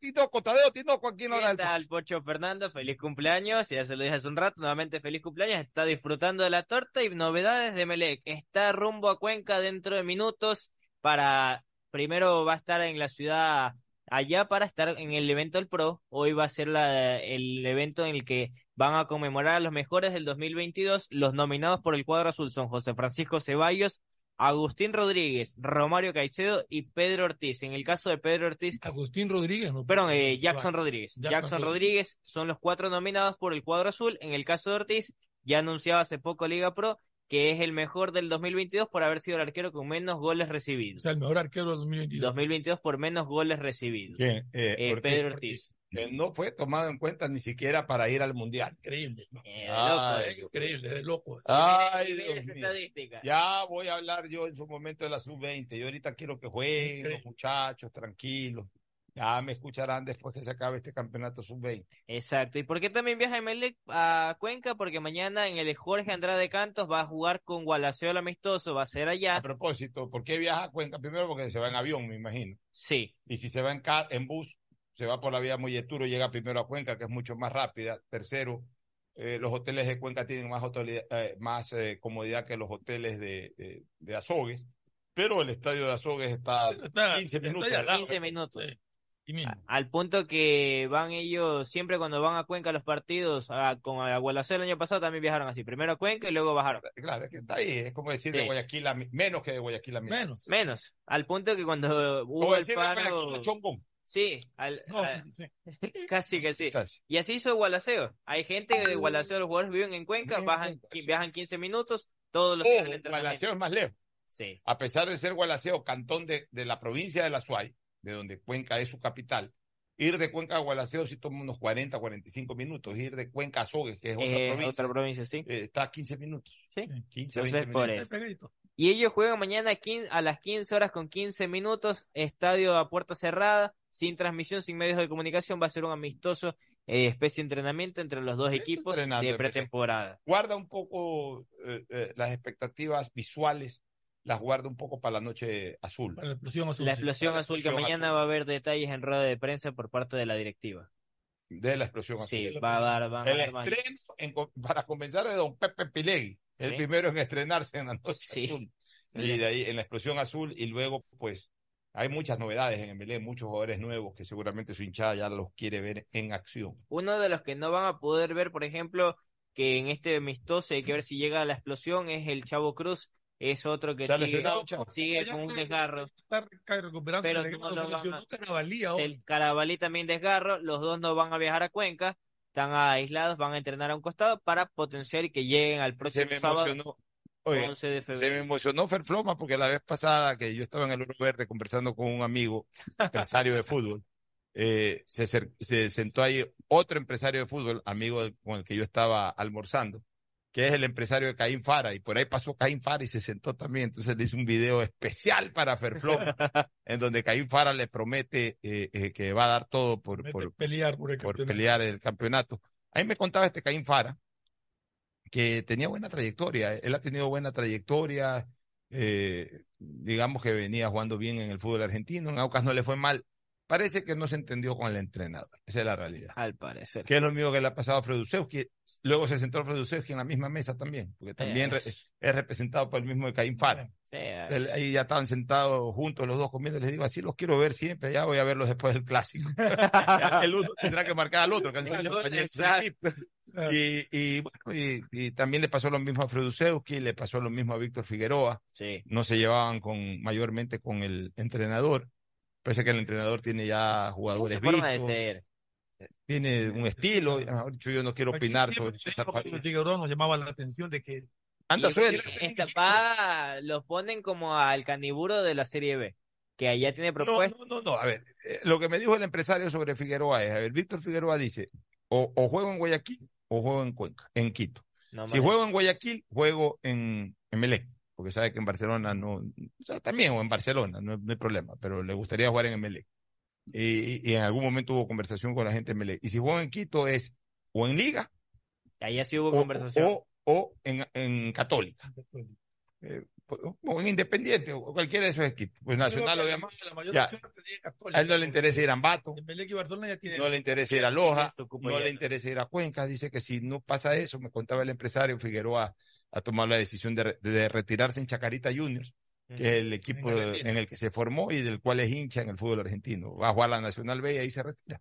Ahí está, y hablando de Aucas, es una pena que un jugador de nivel de Figueroa, al menos lo que así. demostrado aquí en el Ecuador, lo quemen esté de esa manera. sin, sin equipo ni nada. Es penoso, y hablando de Aucas, ayer perdió 4-1 con Liga de Quito. No le está yendo bien a Aucas en los No, amistosos. para nada, Es no ha que- perdido, no ha ganado ni uno, Mira, no siempre, No uno. Pero ya raspando. no siempre cuando contratas más estás más reforzado. El peso de los que salieron eh, eh, parece ser mucho más sólido que el peso de los que entran. Y aquí lo dijimos, ¿ah? Y aquí lo dijimos, se fue Ade, se fue Fredusewski y se fue Figueroa. Se les se le fue, centrales. se le fue, no, y se le fue el otro central. Sí. O sea, Eh, Micha, Mina, la columna vertebral, o sea, sí, queda la, la columna cervical que es Galíndez, se le fue toda la columna dorsal y, y- y- y se le, y prácticamente se le fue la columna lumbar también, o sea, prácticamente toda la columna eh, cervical, eh, toda la columna vertebral. Se después el negro López, que era el, el, el- el negro López.